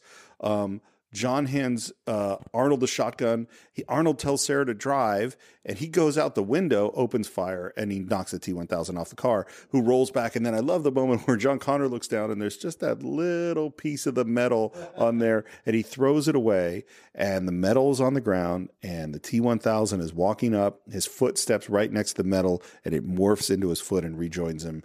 That's cool. Another thing I like about this sequence is when he gets knocked off the car, you hear the metal rolling. Yeah. As he's rolling, you hear the metal hitting the hitting Really the good asphalt. sound design. Just brilliant, Yeah. Mhm. brilliantly smart to, to make it feel that way. after we're driving uh, in the dark with no headlights, and there's a moment where John Connor says, "Can you see anything?" I see everything. And we have the Terminator vision. Sarah kind of is staring at the Terminator, and then she turns, and it looks like she's going to hug John, but she's not going to hug John. She's checking to see if he's hit. Yep. Which again is Kyle turning to him, her, and saying, "Are you hit? Are you Ah. shot?" Oh yeah, yeah. Um, and it's such a and, it, and I think this moment of he thinks it's a hug and she thinks and, and she's not hugging him is so this is their relationship. Yeah. Is that he wants the love and the mother and it's and all, all she says to him is It was stupid of you to go there. God damn it, you have to be smarter than that. You almost got yourself killed. You cannot risk yourself, even for me. Do you understand? You're too important. uh, I think in this moment Edward Furlong's reaction is really good. Yeah. I had to get you out of that place. I'm sorry. Those two lines going together, hey, hi there, I just saved your life. Yeah. And I'm sorry That's a weird combination. and her reaction. I can take care of myself. Hmm. Yeah. Yeah. Oh, It's very cold. Yeah. Very cold. Um, and of course, John starts to cry, and Arnold asks what's wrong with his eyes. Which you would think a Terminator would know. He knows a lot of other stuff. Yeah. And then Sarah asks, "So what's your story?" And one of the things this movie does really well is it really knows when to cut. And and at this point, we cut back to the the mental health place, and and a motorcycle cop rolls up to the T one thousand, asks if he's okay, and he says, "Fine." Say, that's a nice bike. That's a nice bike. And again, cut. like that's how that's how you cut out of a scene. Oh yeah. We know everything we need to know, and now we're gone. Uh, we pull into a gas station. They break the lock. They roll into a garage. Arnold is stitching up Sarah's wound. John asks if he knows what he's doing, and he has detailed files on human anatomy, to which Sarah responds, makes you a more efficient killer, right? Correct. And then we have, you know, some scene where we talk about how long can he live and does it get hurt when he's shot? Um, and then the next question is, can he learn? Uh, and of course, at this point, now he he sewed up Sarah's back. Now she's pulling bullets out of his back. Right. And this "can you learn" thing is another place where one of those big scenes was cut. Oh, this is the Linda Hamilton twin, right? Yeah. Yeah, yeah, yeah.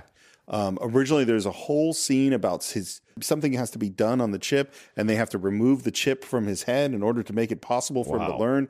And they set up this crazy shot where you see Linda Hamilton in the mirror, and you see Arnold, and you also see the head that's been opened up. And it's like, well, how can you do this and actually open up Arnold's head? And it's not a mirror; it's a window, Oh, and it's wow. a twin on one side and not on the other side. And it's extreme, and they have to mirror each other's movements perfectly to make the mirror effect work. And it's really, really hard. And they cut the whole thing out. And Thank God, because it's terrible. It's a horrible, awful, useless, meaningless scene. Fair enough. It's one of those things where you, as a writer, think, I have to explain this thing. And the reality is, you don't. Yeah. He says, Can you learn? And Arnold says, Yes. and then you don't have to do this whole ridiculous bad scene.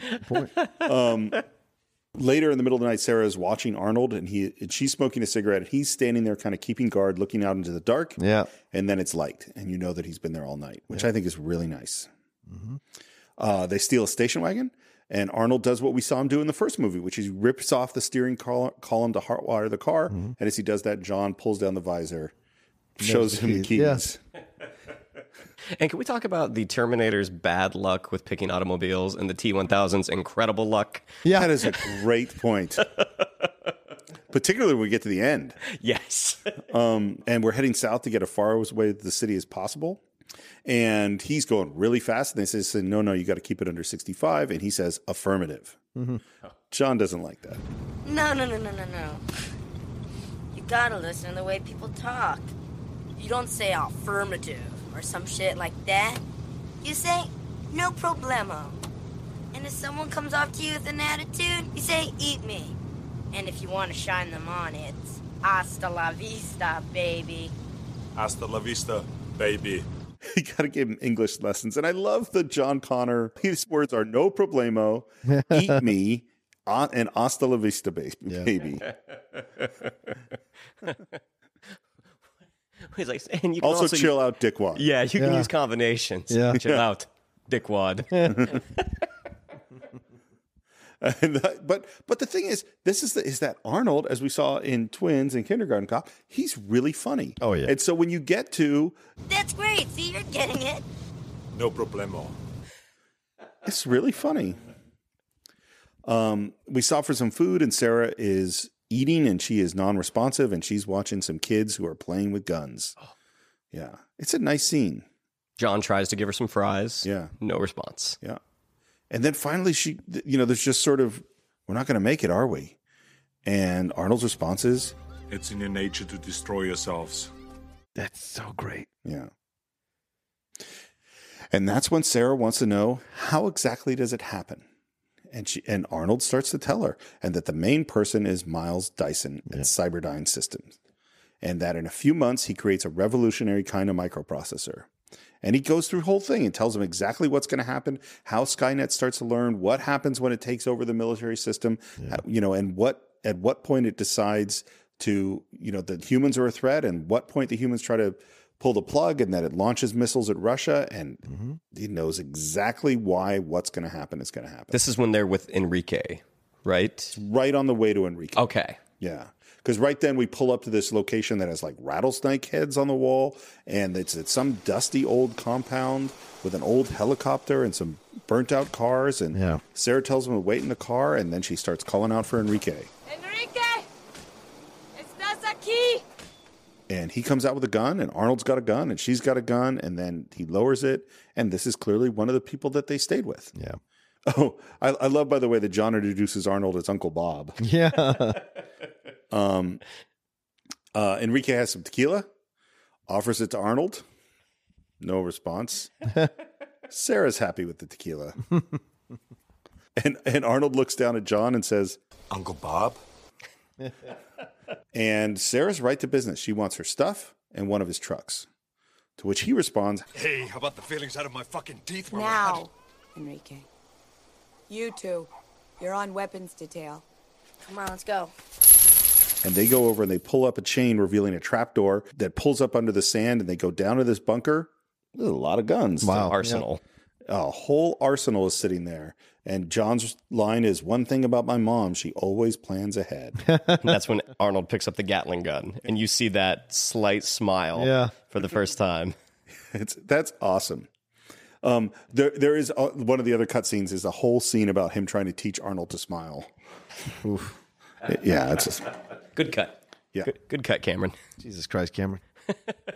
Um, and then John talks about how mom always screwed things up. There were these men in their, her life. Sometimes he liked them, and some and one of the, I think that he liked in particular. And then she'll inevitably start talking about the end of the world, and that's it for the relationship.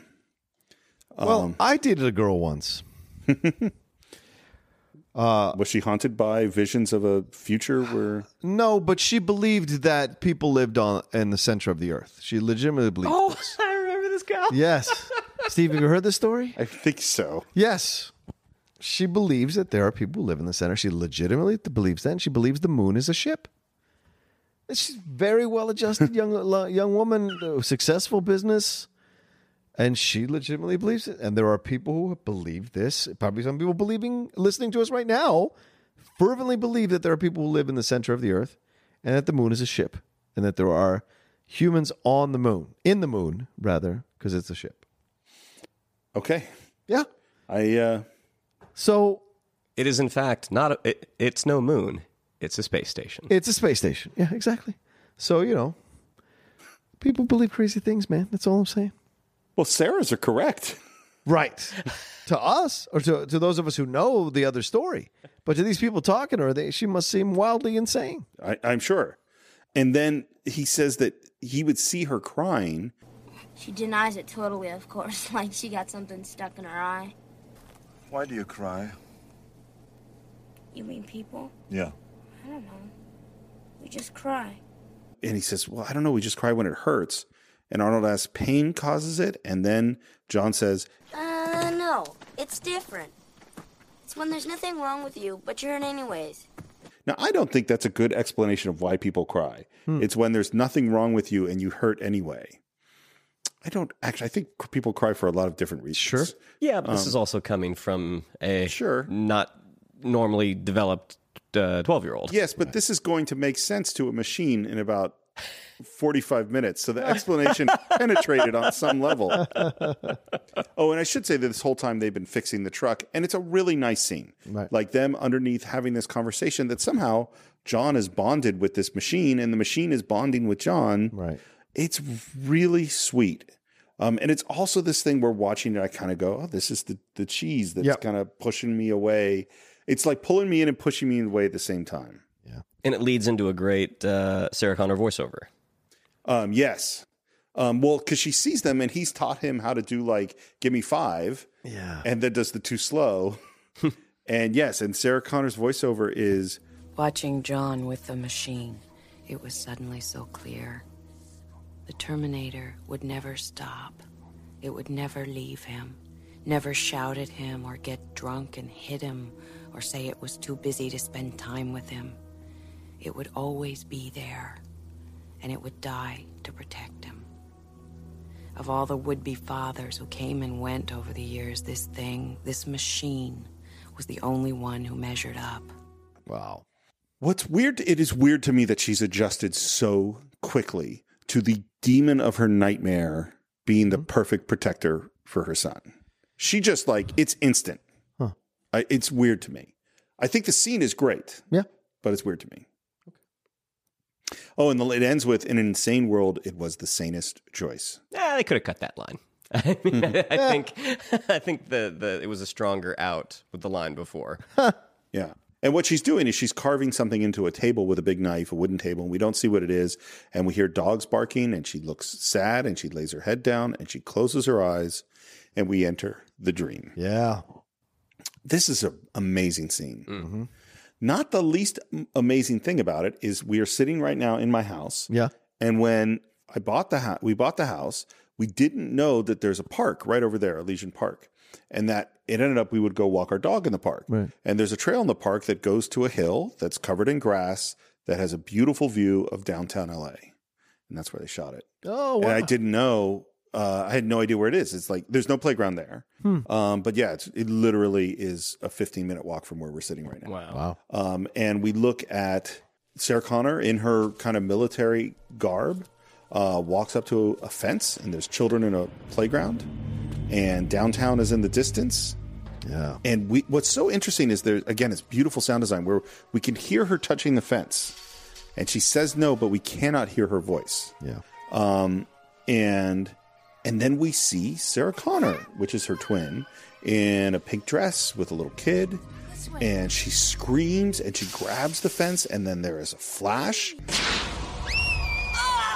and Sarah and everyone else catches on fire. Yeah. And we see the blast spread out in Los Angeles, and I think it's uh, called air mortars. They built massive, massive, massive models of Los Angeles and freeways and buildings and cars and all these things, and then they just destroy them with this air mortar. It is amazing looking. Agreed. Um, and the buildings are exploding, and buses are exploding, and the bodies at the playground explode like leaves. And Sarah is holding on on fire, and then the blast just basically rips her skin off, and then it's just a skeleton holding on to there and screaming, and then she wakes up. And the cons- uh, allegedly the consultants that they talked to about like what would this type of blast look like? They the final product they said that is the closest depiction at the time of what a nuclear blast with how strong the weapons are now Right. or were then. It is totally terrifying. Yeah. I, I think it is a brilliant, brilliant bit of filmmaking. Um, And she looks at the families and the kids around her, and she looks at the table where now we see what she's written, which is no fate. And she drives her knife into the table, and she gets in her station wagon and she drives away as John yells. The other side. Mom! Mom, wait! And I think we all know what she's going to do. And then, of course, we hear John say that this was something that uh, his father made him me- made her memorize. The future is not set. There is no fate but what we make for ourselves. And this is where we get into like, okay, what has happened? Yeah. Like one of the things that I wor- so in this timeline, the Terminator is destroyed at a factory. They discover the chip, and that's what leads Skynet Miles Dyson to figure out how to make Skynet. Right.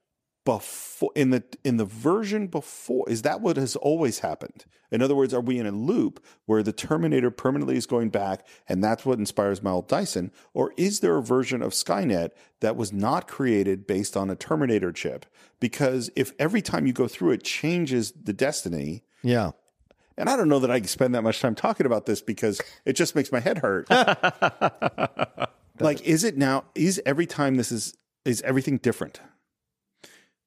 Is the John Connor that sent back Kyle the same John Connor that sent back the good Arnold? Well, Did they have the same experiences? yeah, I would say so.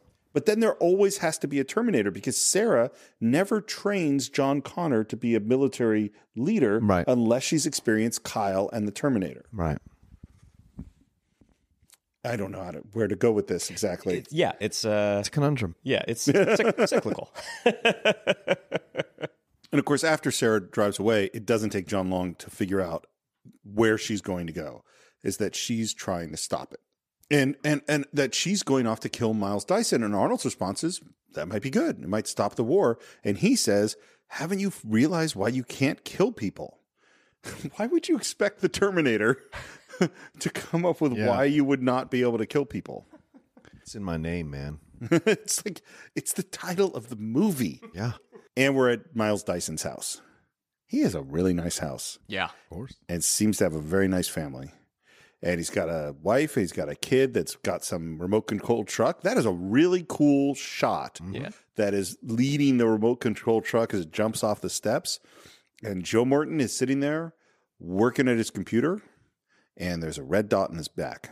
And Danny, the boy who mom is saying, go to bed, go to bed, go to bed, had he gone to bed, Oh yeah, good point. Miles would have uh, expired. Yeah. Yeah. Would have saved the world. Yeah.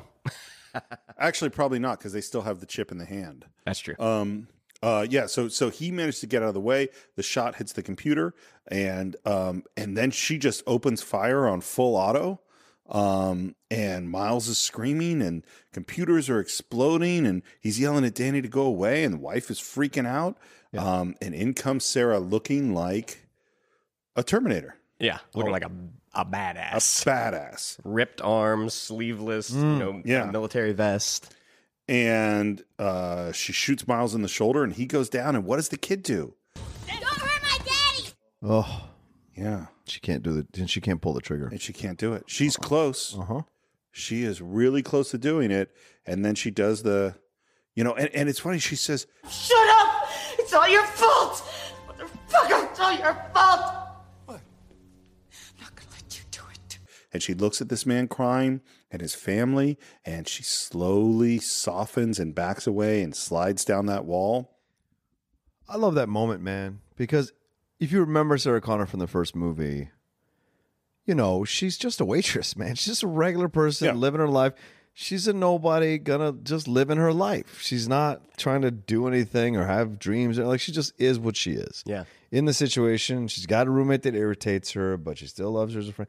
She had no idea what was coming for her. And so she so course corrected extremely the other way that she lost this part of herself in order to adapt to this survivor mentality and to raise John.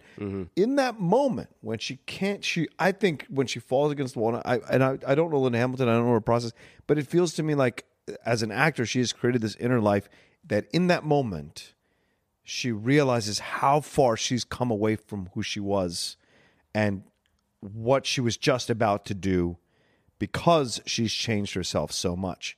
And in that moment, she realizes who she really is and is almost like heartbroken at how far she's gone. I 100% agree. That is Yeah. exactly what I feel like is happening in Yeah, this moment.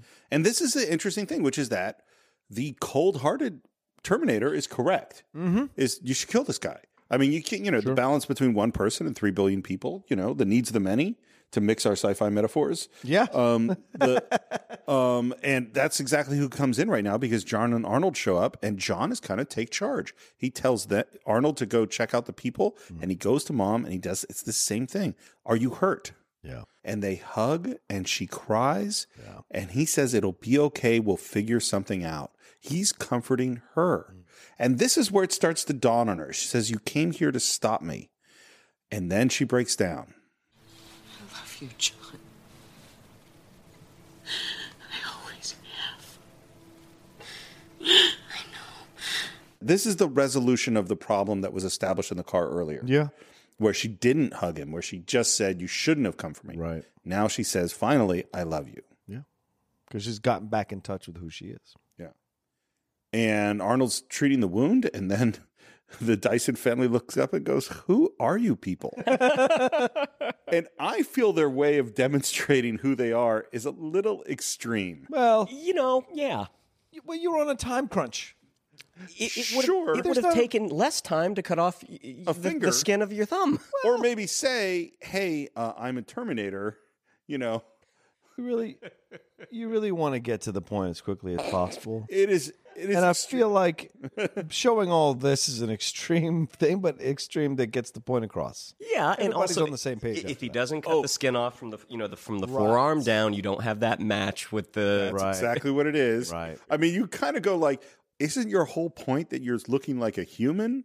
Like, why would you get rid of a whole hand? But it is very dramatic. He cuts, pulls the skin off his arm, reveals that Terminator's, you know, skeletal hand. Great Stan Winston effects there. And by the way, Arnold's arm looks fantastic before he before he cuts it. Like he he pumped right before. And then they they explain everything that happened, and we have again Sarah Connor's voiceover who says it's not every day you find out you're responsible for three, three billion deaths. He took it pretty well, and then he says, "I feel like I'm going to throw up." so by the way I, I think i said recently on another podcast is that i rarely have felt like I, I consciously stole something right i didn't know that i had stolen this so there's a line in the assistants where they explain something the whole plot to stacy keach and uh, the voiceover says Three hours and five double bourbons later, we finished explaining the scheme to him. All in all, I think he took it rather well. You're crazy. And it's the exact same sort of the voiceover saying one thing and the expectation coming out the opposite. And I was like, I had no idea that that it, it's not the same lines, of course, Right, but right. rhythmically it's the same piece of kind of writing. And I didn't know this is where I took it from. Are you anticipating a knock on the door one day? you know, let's hope that from this description, everyone will go on right now to iTunes and buy the assistant, and it will make so much money that I will get that knock on the door. That is what I would like. Uh, Steve, this is James Cameron. I just uh, want to speak to you. James, I will only meet you at the bottom of the ocean. Um, Unobtainium. I just, I'll never let that go till I die. It might be my the thing I scream it before is I the finally worst. die. It, it it is among the worst. It is so bad. It's a joke. You would it would be in a satire. You'd be a Saturday Night Live sketch. It would be. That's how terrible it is. And also because it's insulted a man of such intelligence and such ability, such amazing creative ability. This is where you falter on something like this, something so innocuous like unobtainium, for God's Why sake. don't you name it after the planet? Yeah. Pangium. Yeah. Pangium. okay. Hmm. Hey, first go around. All right. First pass. we'll put a pin in it. And and I love Joe Morton's response is You're judging me on things I haven't even done yet. that's a great that's a great point. Mm-hmm. And he says, "How are we supposed to know?" And Sarah goes off. She really does, man. It's a great monologue too. Men like you built the hydrogen bomb. Men like you thought it up. You think you're so creative.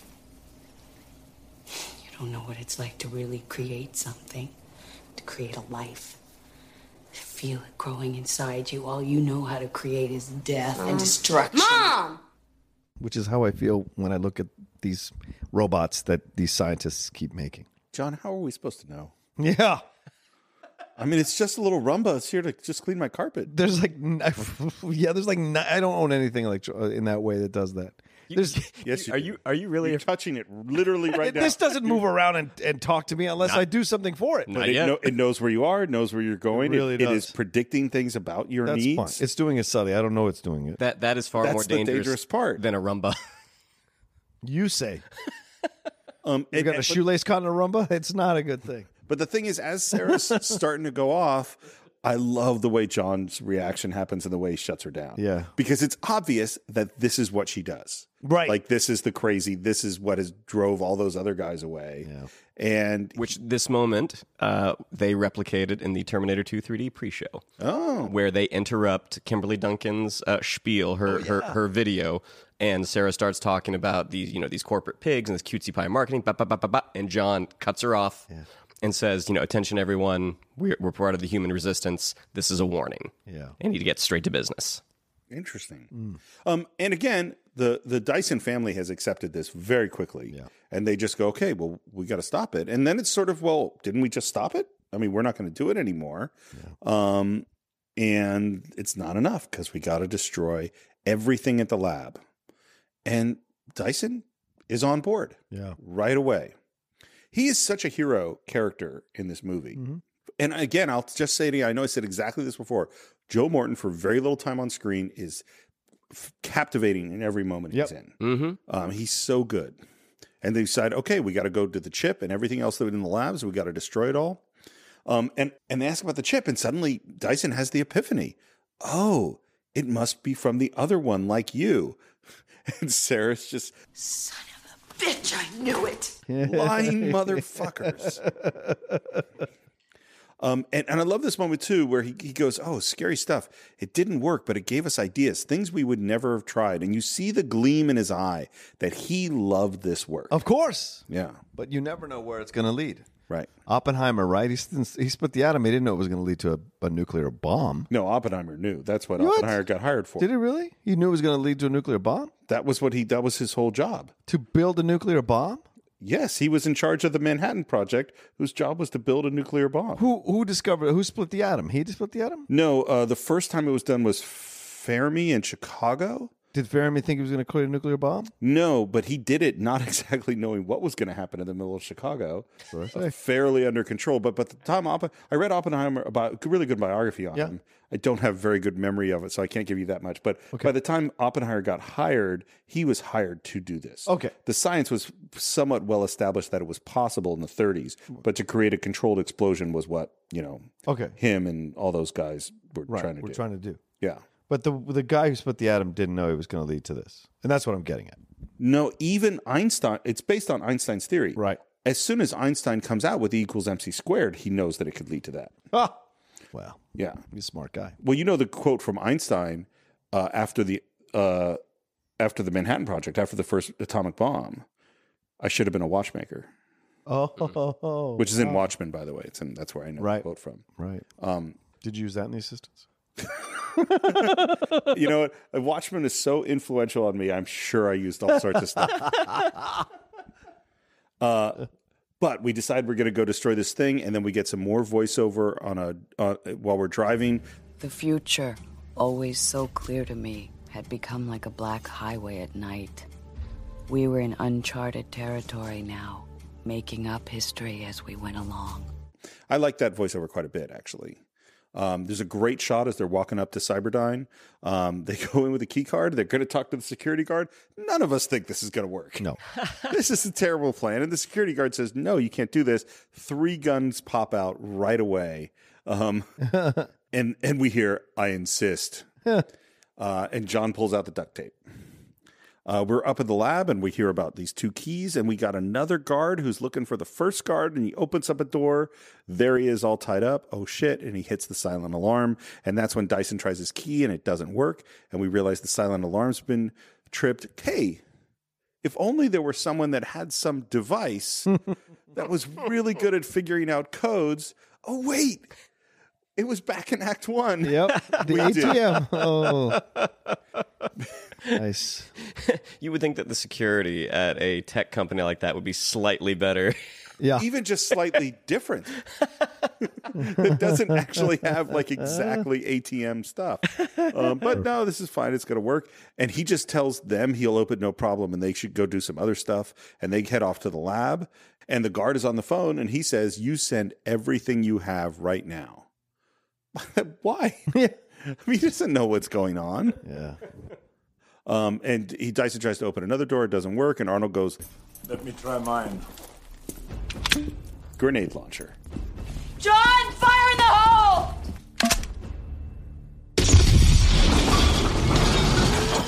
that works. And there's beautiful like smoke coming, you know, gas coming down. And Arnold grabs some breathing masks, um, and they're they're in the mask in the lab. And who pulls up to the Dyson's house with beautiful fire reflected in his glasses, but the motorcycle cop T1000. And he looks around, and fortunately, a radio message comes over right then about Cyberdyne Systems and Sarah Connor, and he knows where to go. And now the cops pull up, and the cops pull up, and more cops pull up, and SWAT pulls up, and a helicopter flies up. And John has just cracked the code, and he opens the door and grabs the key, says, Easy money, and then sees the helicopter. Yeah. And now we're setting up some explosives in the lab, which apparently we did very quickly. Where do the barrels come from? No idea. Good question. I mean, those are like huge barrels of gasoline. Or were they just sitting in the lab? They didn't have them when they came in. Yeah, you imagine, yeah, that they didn't run back down to the car. No. and I do love John's line. You got company. Police? How many? All of them, I think. That's a really funny line. Uh, to which Arnold's response is, I'll take care of the police. And John says, But wait, you swore. Yeah. And there's the close up, and Arnold turns in a camera and with a smile says, Trust me. such a good, such a great Arnold moment. And then we have this battle with the police where he He mows him down, Steve. He does. Without taking a single life. Yeah. Much to Steve's chagrin. Because he likes it when the Terminator kills all the cops. That's not what I meant. Flash wounds. This I is would- bullshit. I would like to take a moment to address all the law enforcement officers that are in the audience of the Cinephiles and say that I respect what you do. Absolutely. I have no desire to see any of you harmed in any way, and I offer a full retraction for any statements I made, which could be construed in a way that was negative towards your fine and honorable profession. That's an incredible apology. I like that retraction. Uh, on the spot. That's a really good attra- retraction. Okay, here's my question. Yeah. Why does Arnold do this? What good did it do? Do you mean shooting the cops? Yes. Well, it keeps them off their First asses. of all, cinematically, it's awesome. Right. Yeah, I think They it weren't- pushes them back. It buys them time. Yeah. I don't think it buys them any time because they weren't doing anything. Like a cops show up at a hostage situation, you don't or you don't know what's happening. They they weren't coming in yet. But the guy opens fire and now the, all the SWAT is coming in. Mm-hmm. I'm just saying that I'm not sure that this was necessary or useful. Okay. Like he just escalated it into a battle, which all it was was some people broke into a lab. Right. And a and a guard that said send everybody, which I don't understand. Well, does it distract them from going after the people in the lab and they focus on the Terminator? Well, he's at the lab. He's just at the, he's on Isn't it the same on a different floor? I don't think When so. he's shooting the cops? No, I don't think so. Okay. I'm just saying, I, and this is the. Here, I'm just going to put It's this a valid concern. this is the thing about movies. I am all when I'm with my students, I spend a lot of time going, well, why does this character do this? And what does this happen? And what would the other characters do when this happened? And trying to make things make sense.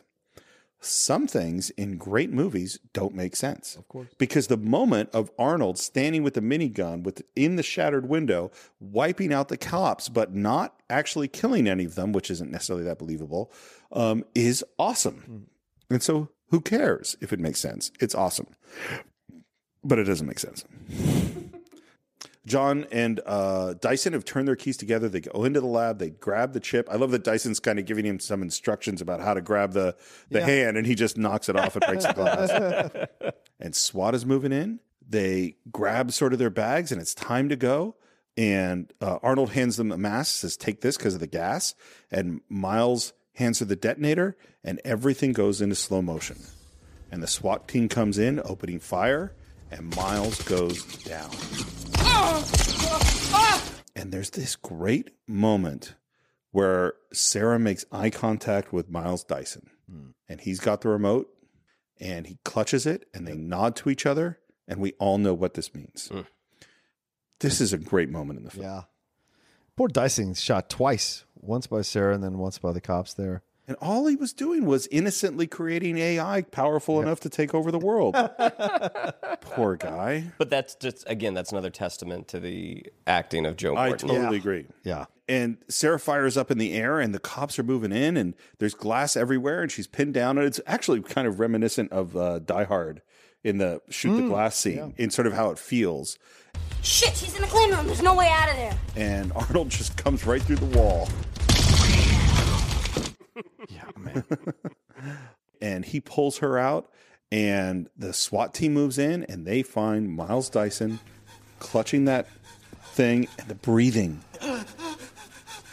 and crying. That's so great. And his line, I don't know how much longer I can hold this. And they all flip out, start they s- running. they look and it's Yeah. like, get out. yeah. And again, testament to the SWAT guy's acting, who's only, it's only his eyes. Yeah. You don't see any of his face. You Yep. see the oh shit moments. I understand what's happening here. Um, and Arnold and our heroes go into the elevator, and Joe Morton's breathing slows and slows and slows and stops. That's amazing movie moment. That moment will always stay with me. it might be my favorite moment in the whole movie. Wow. On some level. It just uh, let me put it a different way. There are more thrilling moments, there are more exciting moments, there are more funny moments. That's the most moving moment. It's certainly a noble moment. Yeah. You know. And there's, the explosion is quite large. Yes. Very noticeable. You see the whole from the outside, that entire floor, just the fireball. And who pulls up just as the explosion happens is a motorcycle and the T 1000. And now we see in his reflective glasses, real the fire just burning off of that explosion. Yeah. It is a really great shot. Um, and they come out of the elevator. Of course, yes, SWAT does fire gas with these big gas launcher thi- cannon thing, which I'm not sure that that's a real thing. Um, and unfortunately, they have to share a gas mask because Arnold didn't grab two. We had two earlier. Um, but they're sharing a gas mask, which is cool. Stay here. I'll be back. I'll be back. Ar- the Arnold line. Yeah. Always get those quips in. This is a very quippy movie. Yes. Um, Arnold's good at him. And he walks down into the smoke and they open fire on him.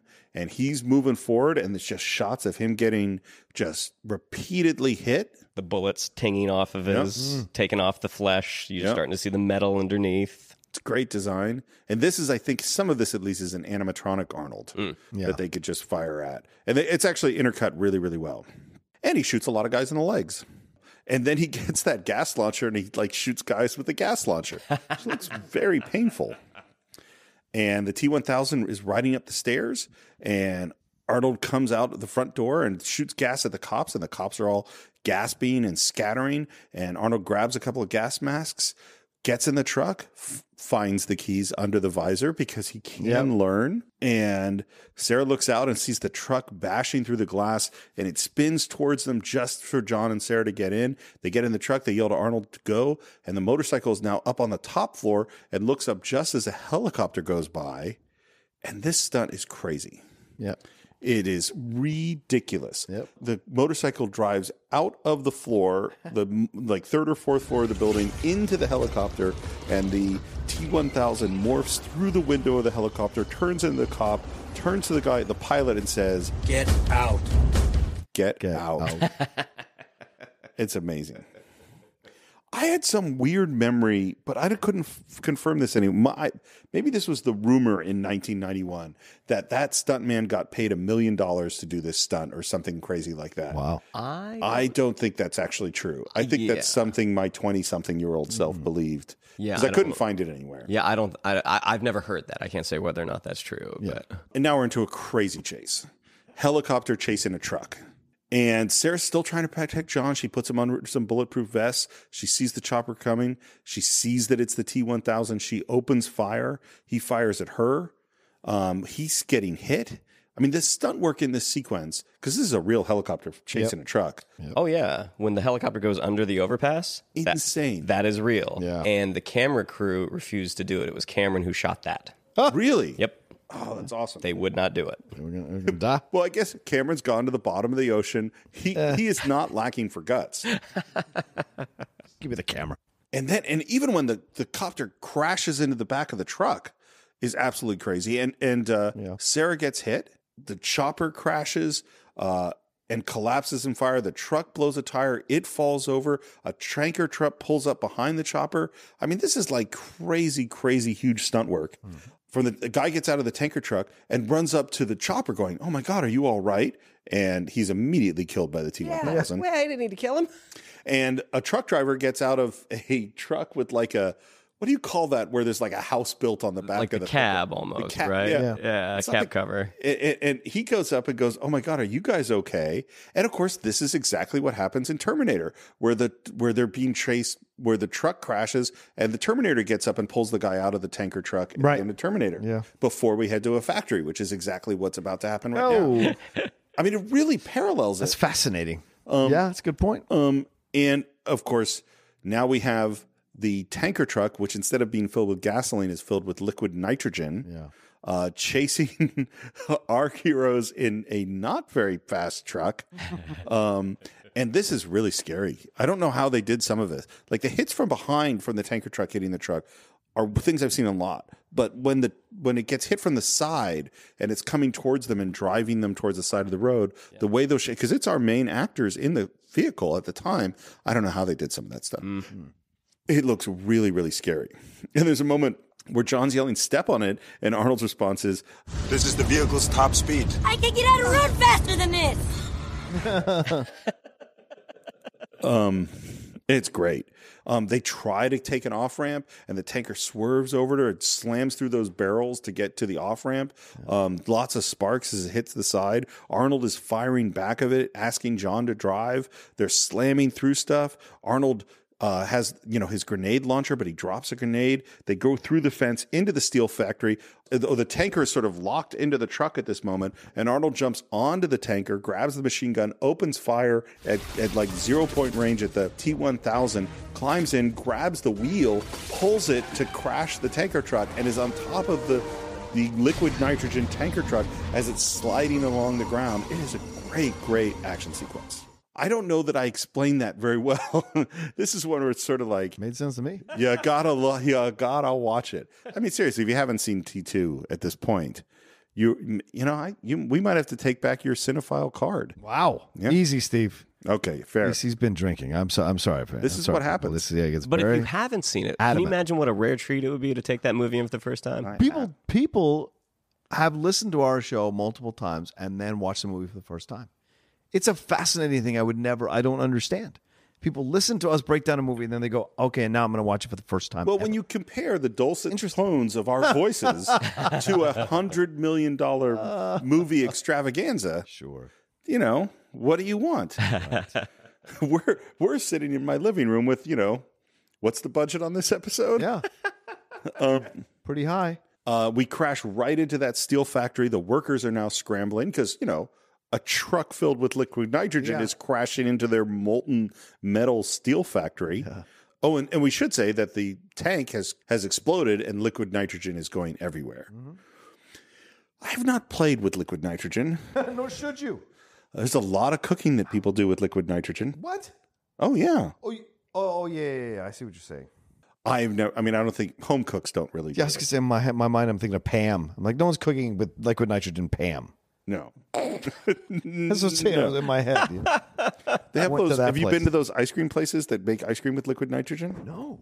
Yeah, there are a bunch of them around. Yeah, there's a place. They're called uh, Ice Cream Lab, or yeah, or- and it's yeah, called there are like a dra- couple th- one particular uh, uh, establishment makes these things called Dragon Balls that Oh. are almost like cheese puffs, but they inject Okay. them with liquid nitrogen. So when you uh, chew on it, Yeah. you can breathe the liquid nit- nitrogen out through your nose. Oh, that's cool. Yeah, we've we've had those. um, that's cool. Um, Literally cool. um, and that, in fact, is exactly what's happened to the T1000, who's walking through the liquid nitrogen. He takes a step, and then he takes another step. His foot sticks a little bit. Another step, and it sticks a little more. And another step, and it sticks, and he pulls, and he breaks his leg off. And then his other leg breaks off, and his hand goes in the ground. He breaks his hand off, and he slowly freezes in place. And Arnold horror in a bit of horror. Yeah, like he doesn't understand what's happening to his body. Like, how is this happening? And Arnold sees it and he pulls out his, his handgun. And what does he say? Hasta la vista, baby. That is the only line of dialogue that he speaks to the T1000. That is Ah. the one line. And he fires, and the Terminator shatters into a million pieces.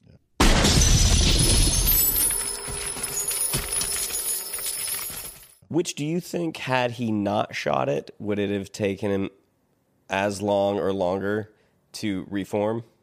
I think it would have taken less time because it had less reforming to do. It's a good question. I mean, I don't know a lot of, about mimetic polyalloy, whatever it is. Sure. but uh, that would be my assumption. Um, and again, this is the moment where the tanker truck explodes in Terminator, and we think the Terminator is Ha! dead, and then he ri- is going to rise up. And John walks back to Arnold as Sarah gets out of the car, and Arnold watches as the molten steel slowly goes towards the shattered T 1000, and the metal, s- which has been frozen, starts to melt, and the little droplets start to reassemble. That's a great moment of going, Oh, yeah. Oh, shit. and they walk away, and Arnold is now limping, and the molten metal is starting to rise up into the shape of a body. And then that cop is back And Sarah's having real trouble because she had a bad shot, which was bleeding a lot in the leg, and the cop is coming faster and faster. And Arnold tells them, Go, run. Go, run. No, Oh, we gotta stick together. John, you got to go now. John! Go now! No! And there's a great shot as Arnold turns. It's like his close up with his hand down the barrel as he goes to fight. It's a really, really good shot. And we could see him scanning with Terminator vision. We don't see the T 1000. And then he suddenly comes out of nowhere and they fight. And this is a great, great fight sequence. Arnold looks even more outmatched Yeah. in this one. Um, and I love it when this is that moment you were talking about before. Where he gets thrown in the wall and he reverses his body. Yeah. it's So kick ass. That is so cool. And then the other one was Arnold punches him in the head. Yeah. And his head, his hand, and his hand gets stuck. And then his whereas the head was turns into hands, and the head comes up somewhere else. Yeah. It's really cool and really creative. Just like the T800, the T1000 is learning. Yep. Yeah. And this, of course, is the moment where Kyle turns back to to fight the Terminator in the factory in Terminator. Right. It's like exact. I mean, It's again, it's not a criticism, but watching it this last time, I I was don't like, know. it's not. I have other criticisms. and Cameron- they are coming. Cameron's gonna. But this isn't one of He them. listens to this. I don't know what he's gonna do to us. Told I told him where he could meet me. oh, whoa! Yikes. Um, and we also see little bits of T1000 glitching, Yeah. which was much more extensive in, in, in another cut of the film. There was a Oh. lot. Apparently, like the idea is that once he went through the liquid nitrogen, he's not running properly anymore Oh, interesting. and he glitches a lot. And they just pulled it way back because it wasn't necessary. Um, and Sarah and Sean end up on a platform. Oh, I should I should say Arnold's arm gets crushed in some sort of piece of machinery, so he uh, and he gets trapped there. Uh, and the T one thousand goes away, and Arnold grabs like some kind of metal pike or pole or something and rips his own arm off. And then the cop is coming up the stairs and they're backing up away from him. And John uh, grabs some kind of chain on some platform and Sarah lowers him down to protect him. And why is the cop walking so slow? We've established that he's quite fast. Yeah. What he wants to be. Why doesn't he want to be? Sense of dread. playing with its. playing with his Oh. prey. The glitch. Yeah, the glitch. Oh, maybe the glitch. Yep. Point. Okay. Well, that's why I think maybe they wanted the glitch because at this moment it's like he's right there and you're just slowly meandering up these stairs while he gets lowered away. Uh, and of course, John down below is saying, like, come here, come here to his mom. And then he gets kind of pushed away by some machinery and she's not going down. She's loaded up her gun. She fires big hole right through T1000's head. And then watch it, and we see her her through the hole in the head, which is a great shot. Yeah. and then it just starts to seal up. She reloads and she drops her the round, and he grabs the gun and drives a spike through her shoulder. And what does he tell her? Call to John. Why? What's that? Why? He'll come back. Whoa. He's completely capable of imitating her perfectly. Her voice. This is a well-established Terminator Oh, power. yeah. he Ooh. does it literally like two Yeah. minutes from now. True. True. Ooh. Wow. I I I- I feel like this is where like the end of this movie falls apart a little bit for me. Oh. Um, is I just kind of like he walked slowly up, giving John time to run away, and then he spends all this time trying to get her to call to him when we've clearly established that he can imitate her perfectly. Yeah. And that's and we've even said the Terminator said Arnold said earlier he's going to find your mom and kill her and imitate her and call and then use that to lure you in. Well, I imagine because he, if John were to come back, it's an open area. Like he could see. So, I mean, the T 1000 might be able to call out using Lynn Hamilton's voice, but he can see she's right there. There's literally molten lava everywhere. He could get rid of Linda Hamilton. it just it, they wanted to have the moment, and they and, and again, this is where they wanted to have the fuck you moment with Sarah Connor not giving in to the Terminator, and I think the moment is great, Yeah. but it doesn't make sense to me. Call to John now. And just as she says "fuck you," she's not going to call out. Here comes Arnold with a big hit with that metal pike, and just like s- practically cuts the T one thousand in half. It's great. Um, Unsettling. yeah, it is disturbing. Um, and unfortunately, he pulls the he reforms, pulls that pole out of his own body, and then beats the ever living shit out of Arnold. Yeah, and gu- listen, at this time in Arnold's career, to take this kind of beating Yeah. is pretty amazing. I think Arnold is- Schwarzenegger is such a smart man. Yeah. And he, I don't think, I, there's no question the guy's got a big ego, but I think he understood. He understood why this was great for his career. Well, in just about every one of his good films, he's an underdog. Uh, Mhm. He's an underdog in Kindergarten Cop because he's in this new situation he can't handle necessarily. He's an underdog in this movie because he's not the t- he's not the newer model. He's the m- model before. He's an underdog in Twins because this idea of having to reconnect with his brother in this new society outside of the lab, he's an underdog. All the good movies that he's done, even in Conan, he's an underdog because he has been trained to be a fighter in a cage for a majority of his life. He has no concept of how to be actual in this world, and he has to figure out how to survive. And Rick, so the, all the best, and that's just smart marketing because when you're that size, no one thinks you should have any problem doing anything. So when you put him in these films where he is a step behind, it makes the audience naturally cheer for him, feel that underdog thing, and, and when he succeeds, it's all the more gratifying. Um, I think that the, the sort of stranger in a strange land aspect of twins, kindergarten cop, Hmm. and this, and, and to some degree Conan, all really work to his strengths. Mm-hmm. You know, which is the sort of you know him trying to figure out how this stuff works, and him being sort of endearing and charming and innocent as he is in all three of those movies in a weird way. Even Total Recall. Yeah, Yeah. Well, Total Recall, he doesn't know who he is. He's absolutely. trying- No, it's true. He's on a search. the I don't whole like time. Total Recall as much. Well, I'm just saying Yeah. the premise of it. all. Yeah. As opposed to Commando, where he totally is in charge of everything. Which is why I don't like that Yeah. movie or Raw Deal. I loved Raw Deal in nin- What? Oh. the late 80s. I've watched it over and over again. I haven't seen it probably since 1989. Oh my god. I Is that the one with Belushi? Is no, that- that's Red No, Heat. that's Red Heat. Heat is Okay. good. Red Heat is good, son. Okay. um I, I'm certain that Raw Deal is is terrible, but it does have a line that we quoted all the time which is you should not drink and bake. And bake. well, hell, even in Predator, he's underdog because this is a creature from another planet. Absolutely. Well, uh, to be clear, in general, heroes have to be underdogs because if heroes are not, then we don't have expectations of them losing. I mean, you don't put like that's why Superman is such a difficult character to deal with Yeah, yeah. because he's so powerful. Yeah. Is that you almost always have to put a hero you have to put a hero up against something that is is hard, hard for them to beat. Otherwise, it's not a dramatic movie. Okay. Otherwise, all movies like this would be short films. It would be. It would be, it would be one scene. Because if it's if it's Superman fighting toe to toe with the Joker, he would go, and that would be the end of the movie. Right. Um. Anyway, uh, Wait, but wait. we do digress. Um, because the T1000 is beating the crap out of Arnold, as we said, Mm-hmm. um, and he knocks him down, and he lifts up that pipe, and he drives it right through Arnold's back, and then Arnold is trying to crawl away. He sees a gun below him. He reaches for it. The T1000 drives the thing in again, and this time we see the lightning, and Arnold's eye goes dead.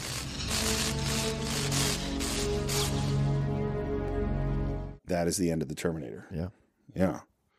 Or so we think. And it's almost any sort of uh, machine that you have that's battery powered. When you see it slowing down and slowing down as the battery is dying, it's the same thing Yeah. as he's trying to reach for the gun. Like, obviously, he's severely damaged, but he can't quite reach it because Yep. he is out of power, Right. like any other machine. Sarah's reloading. John is running through this tunnel, hiding. Um, and what happens next? That light in the eye comes back on. That scene. Yes. ori- That scene was not in the original cut of the film. Oh, really? Where he pulls the rod out. I love Oh. the pulling the rod out. because originally it was he was just going to come back with that last shot where he shoots T1000. Cameron knew he's like I don't think the audience will accept you just coming back to life. They shot that on Christmas Day. Really? Yep. Wow. Schwarzenegger was supposed to go over to I think Bruce Willis's house and Cameron said I need you To to, come negotiate their deal for Planet for Hollywood. Planet Hollywood. Stallone was teleconferencing in from the Maldives. Right. Um, but yeah, uh, that was actually shot on Christmas Day, Oh, and Arnold didn't get to celebrate with with with Bruce. so the moment of him pulling that thing through is awesome. yeah. I don't like that light. I, I just feel like it violates. The light coming back on? It just, it's like, okay, this is a totally ridiculous uh, example, but there's an episode of Star Trek where uh, they figure out that uh, I believe it is called the annihilation something where they figure out they're the little like one cell creatures that look like little pieces of ugly jello that they figure out uh, the only way to stop them from controlling uh, all the bodies is to hit them with horrible bright white light and they do it to mr spock making him blind and uh, and then they and then but fortunately mr spock has a secret uh, eyelid that he that no other species has that allowed him later on to describe why in fact although it seemed like he was blind that he's really not oh my God. that's what the alternate battery power source is to me is like we want to give you the moment of arnold is dead but then we want to bring him back to life and so oh, oh he's got another battery pack he's got an extra eyelid he's fine you know Turn the generator on, Charlie. exactly. Um, but Arnold comes back, and John, now who has been hiding, hears his mom's voice.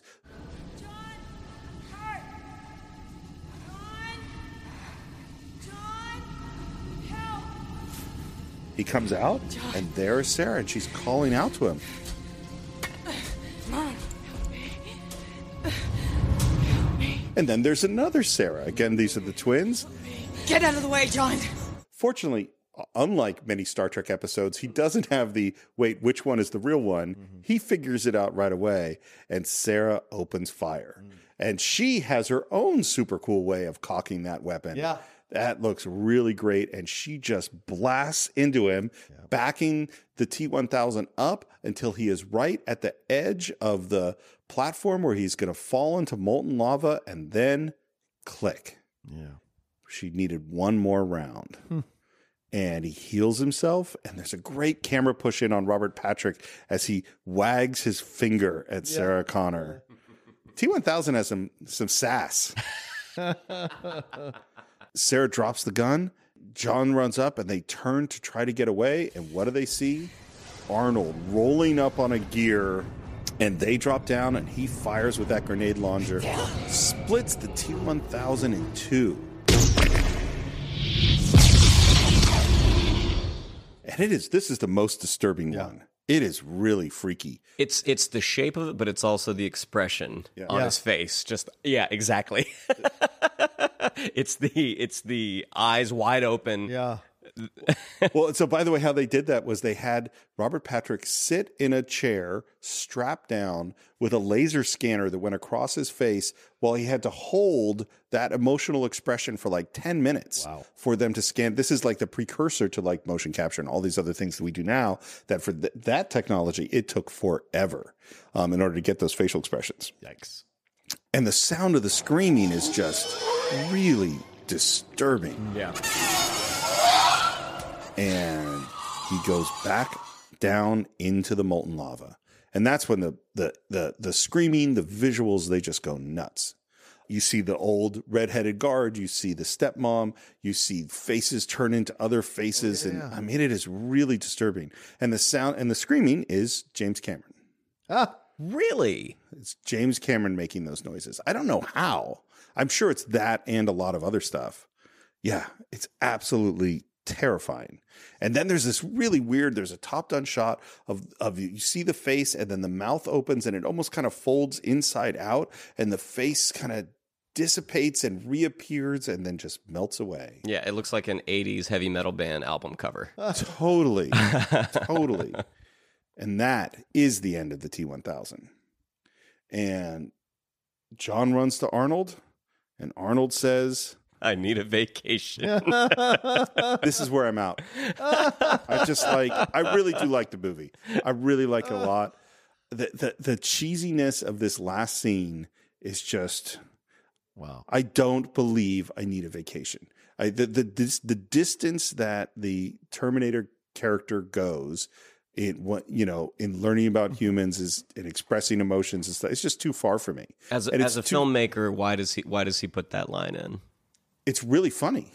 Well, and this is and and and, and Cameron talked about this is like getting the balance right. Like when they did the Ar- the Arnold trying to smile stuff, it was too comedic, and they had to take it out. Mhm. And getting the balance between you know I, I I had a teacher who when I was doing sitcoms at USC, and my teacher was Sam Denoff, who had written for the Dick Van Dyke Show. He created That Girl. He's like an old school, you know, serious comedy writer.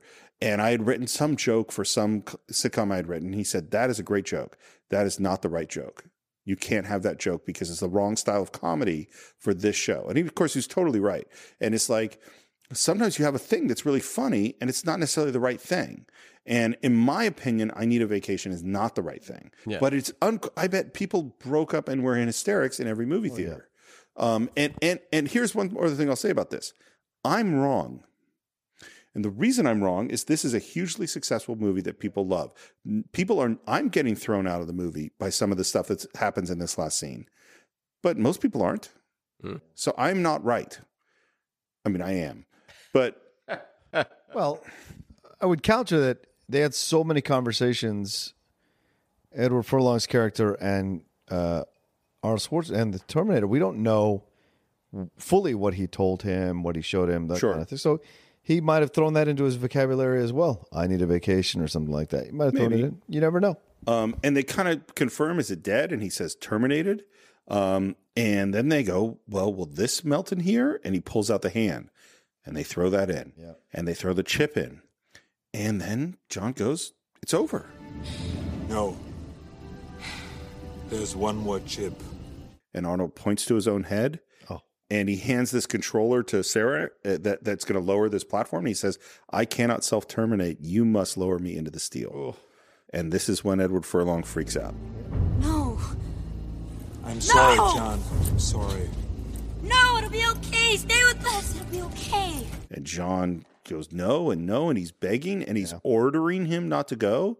Which for some reason now the Terminator can ignore the orders not to go. Right. And he says, "You got to do it." And then he says, "I know now why you cry."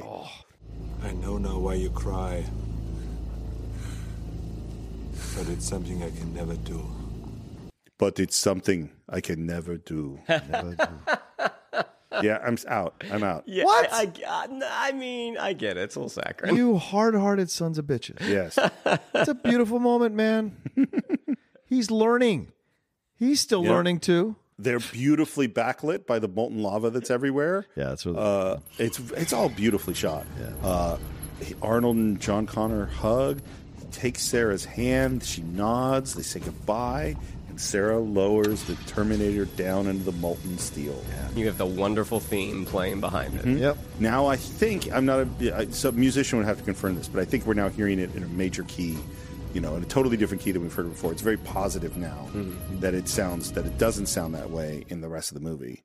Um, and the sounds as he goes in are great, and the the flames coming up are great, and then we get what I will say is the ultimately cheesy moment in this film. What the hell is wrong with you? That thumbs up is Of course. so ridiculous. You have to look at this through the prism that he had spent a lot of time with John Connor and John Connor at that age and all these interactions that they were having, even the silent the interactions they're having where they don't hear the voice and Sarah Connor is watching them have it. You do see him Yeah. raise his. Yes. That- that's true. It's called a payoff.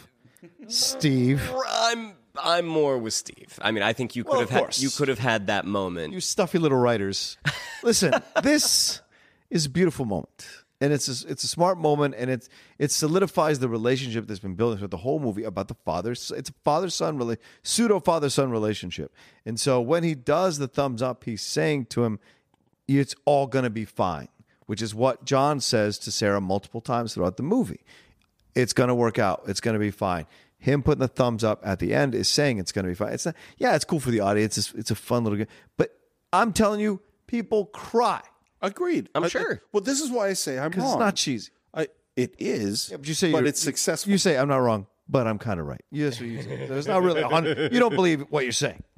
Correct. That's what I'm actually, saying. That actually is true. thank you. Thank you. That is true. Here, no, here's. here- but I here- respect you guys feeling that it is cheesy. I here- respect here- I, I, so uh, Hoover, my partner, and I would do a joke, which is Mm-hmm. whenever we would completely agree on something in a project we were working on, we would if he and I were 100% in agreement, we would then conclude with, well, then that must be a terrible idea.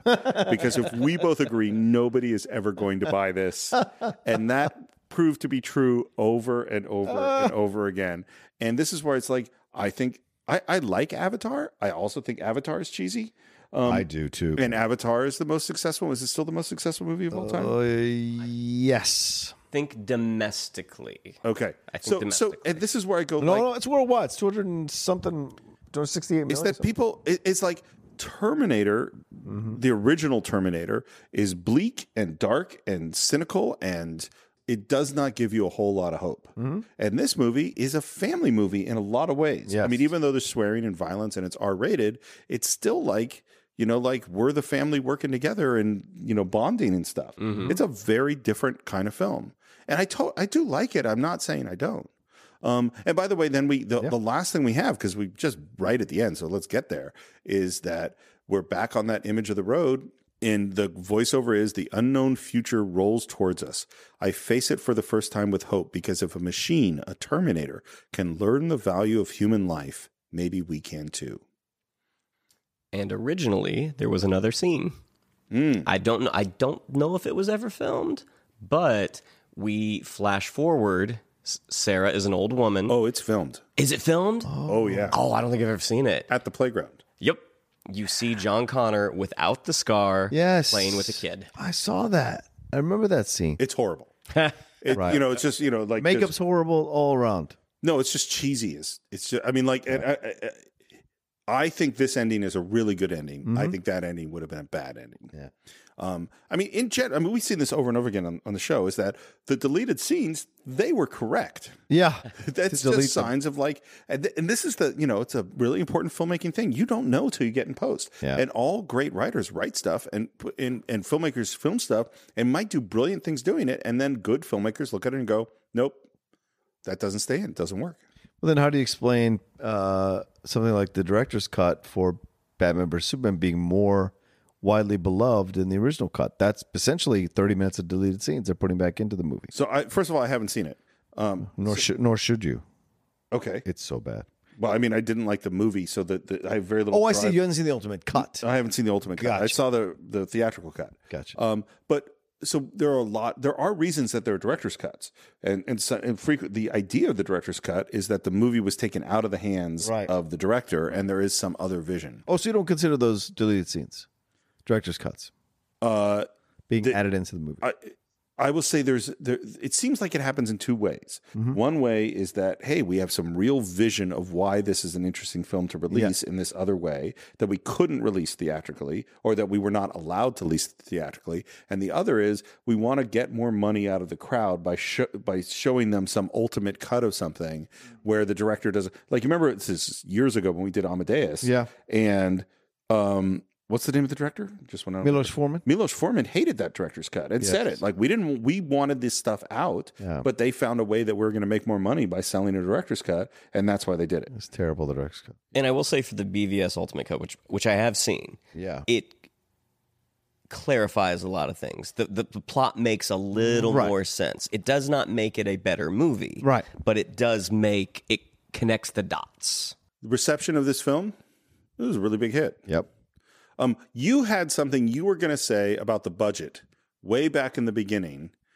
Oh, so uh, as the budget was ballooning, uh, the executives wanted to cut Arnold's introduction at the biker bar. Really? Oh. They wanted that. That's what they wanted to cut? That was a scene that they wanted cut. I mean, look at the amount of money that was spent on the various sequences, and for s- whatever reason, that was the scene they wanted cut. And I don't know if it even ever made it to Cameron's desk because Arnold said no. He's like, that is the that is the type of cut that an executive would suggest. Ridic- Also, not that expensive a scene. Yeah. Like that's not where you're saving your money. Like the, the tanker trucks and explosions, and that's where you're saving your money. Yeah. the biker scene's not that big, and it's hilarious. That's that's just ridiculous. Um, the movie was the most expensive movie to make at the time Mm-hmm.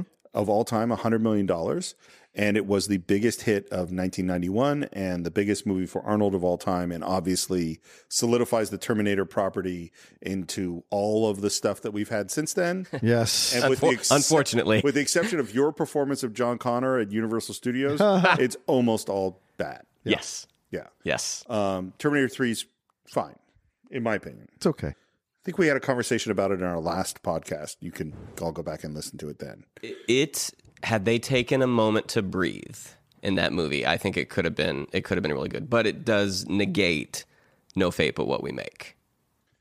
Right. Well, and then you get into the the other se- like I watched the most recent sequel.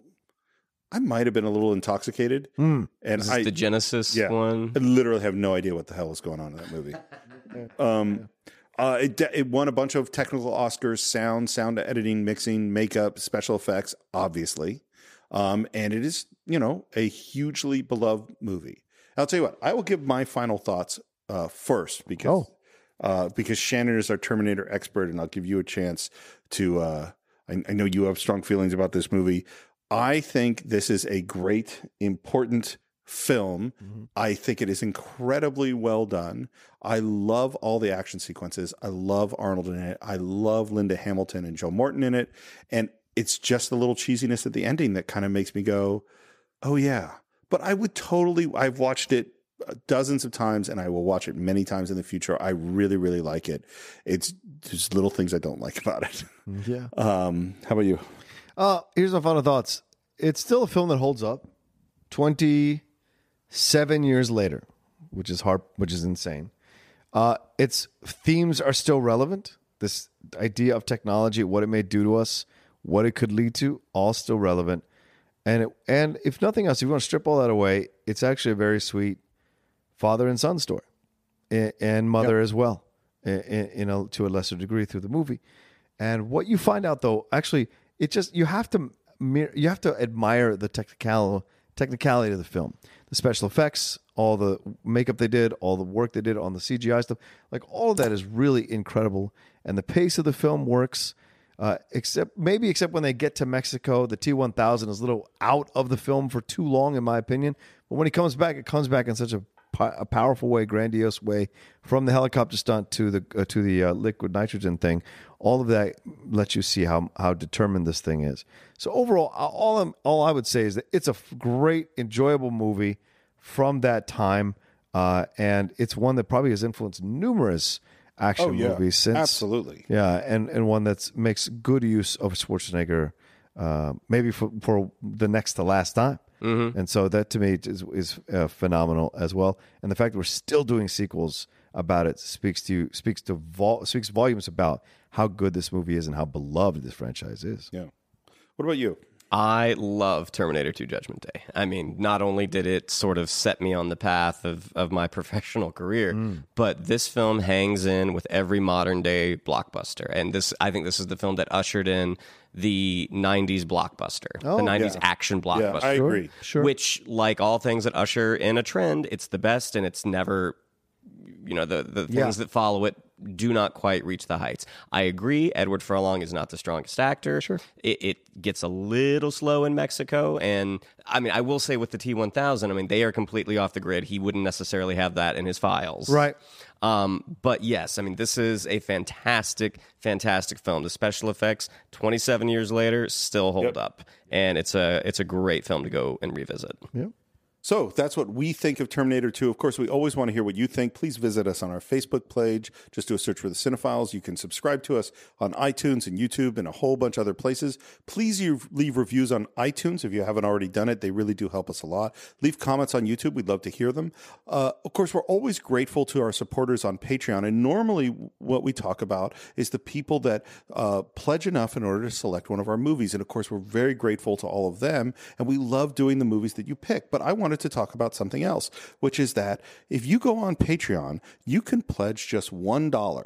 And at $1 a month, that's 25 cents per episode. That's paying what John Connor was paying to play Missile Command in Hey, ho, ho. 1991. Nice. And that would be a tremendous help for us. And it would allow you to be part of the Cinephiles community, to see some of the things that go on on Patreon. And we would really, really appreciate it. It's not just the people pledging 25 or 35 dollars a month it's people pledging a dollar a month that mean a lot so love you to go onto patreon.com slash the cinephiles and check that out if you ever want to buy or rent a movie that we talk about you can go to cinephiles.net where you can find every movie we ever review and as always you can reach me on twitter at sr morris john where could they reach you You can always reach me at uh, Instagram and Twitter at the Roca says R O C H A there. and shannon if people would like to reach you and see the stuff that you're doing where would they find you They can find me on Twitter um, at Shannon underscore McClung. And if you would go onto my Facebook fan page at facebook.com slash Shannon McClung fan page and give it a little like, that would make my representation incredibly happy. We're all Shannon McClung fans here, and you should be too. Shannon, thank you so much for joining us on the podcast. It's been great having you back. Thank you very much. Always a blast. Yeah. And I think uh, that's it for this week, and we will see you next time on The Cinephiles.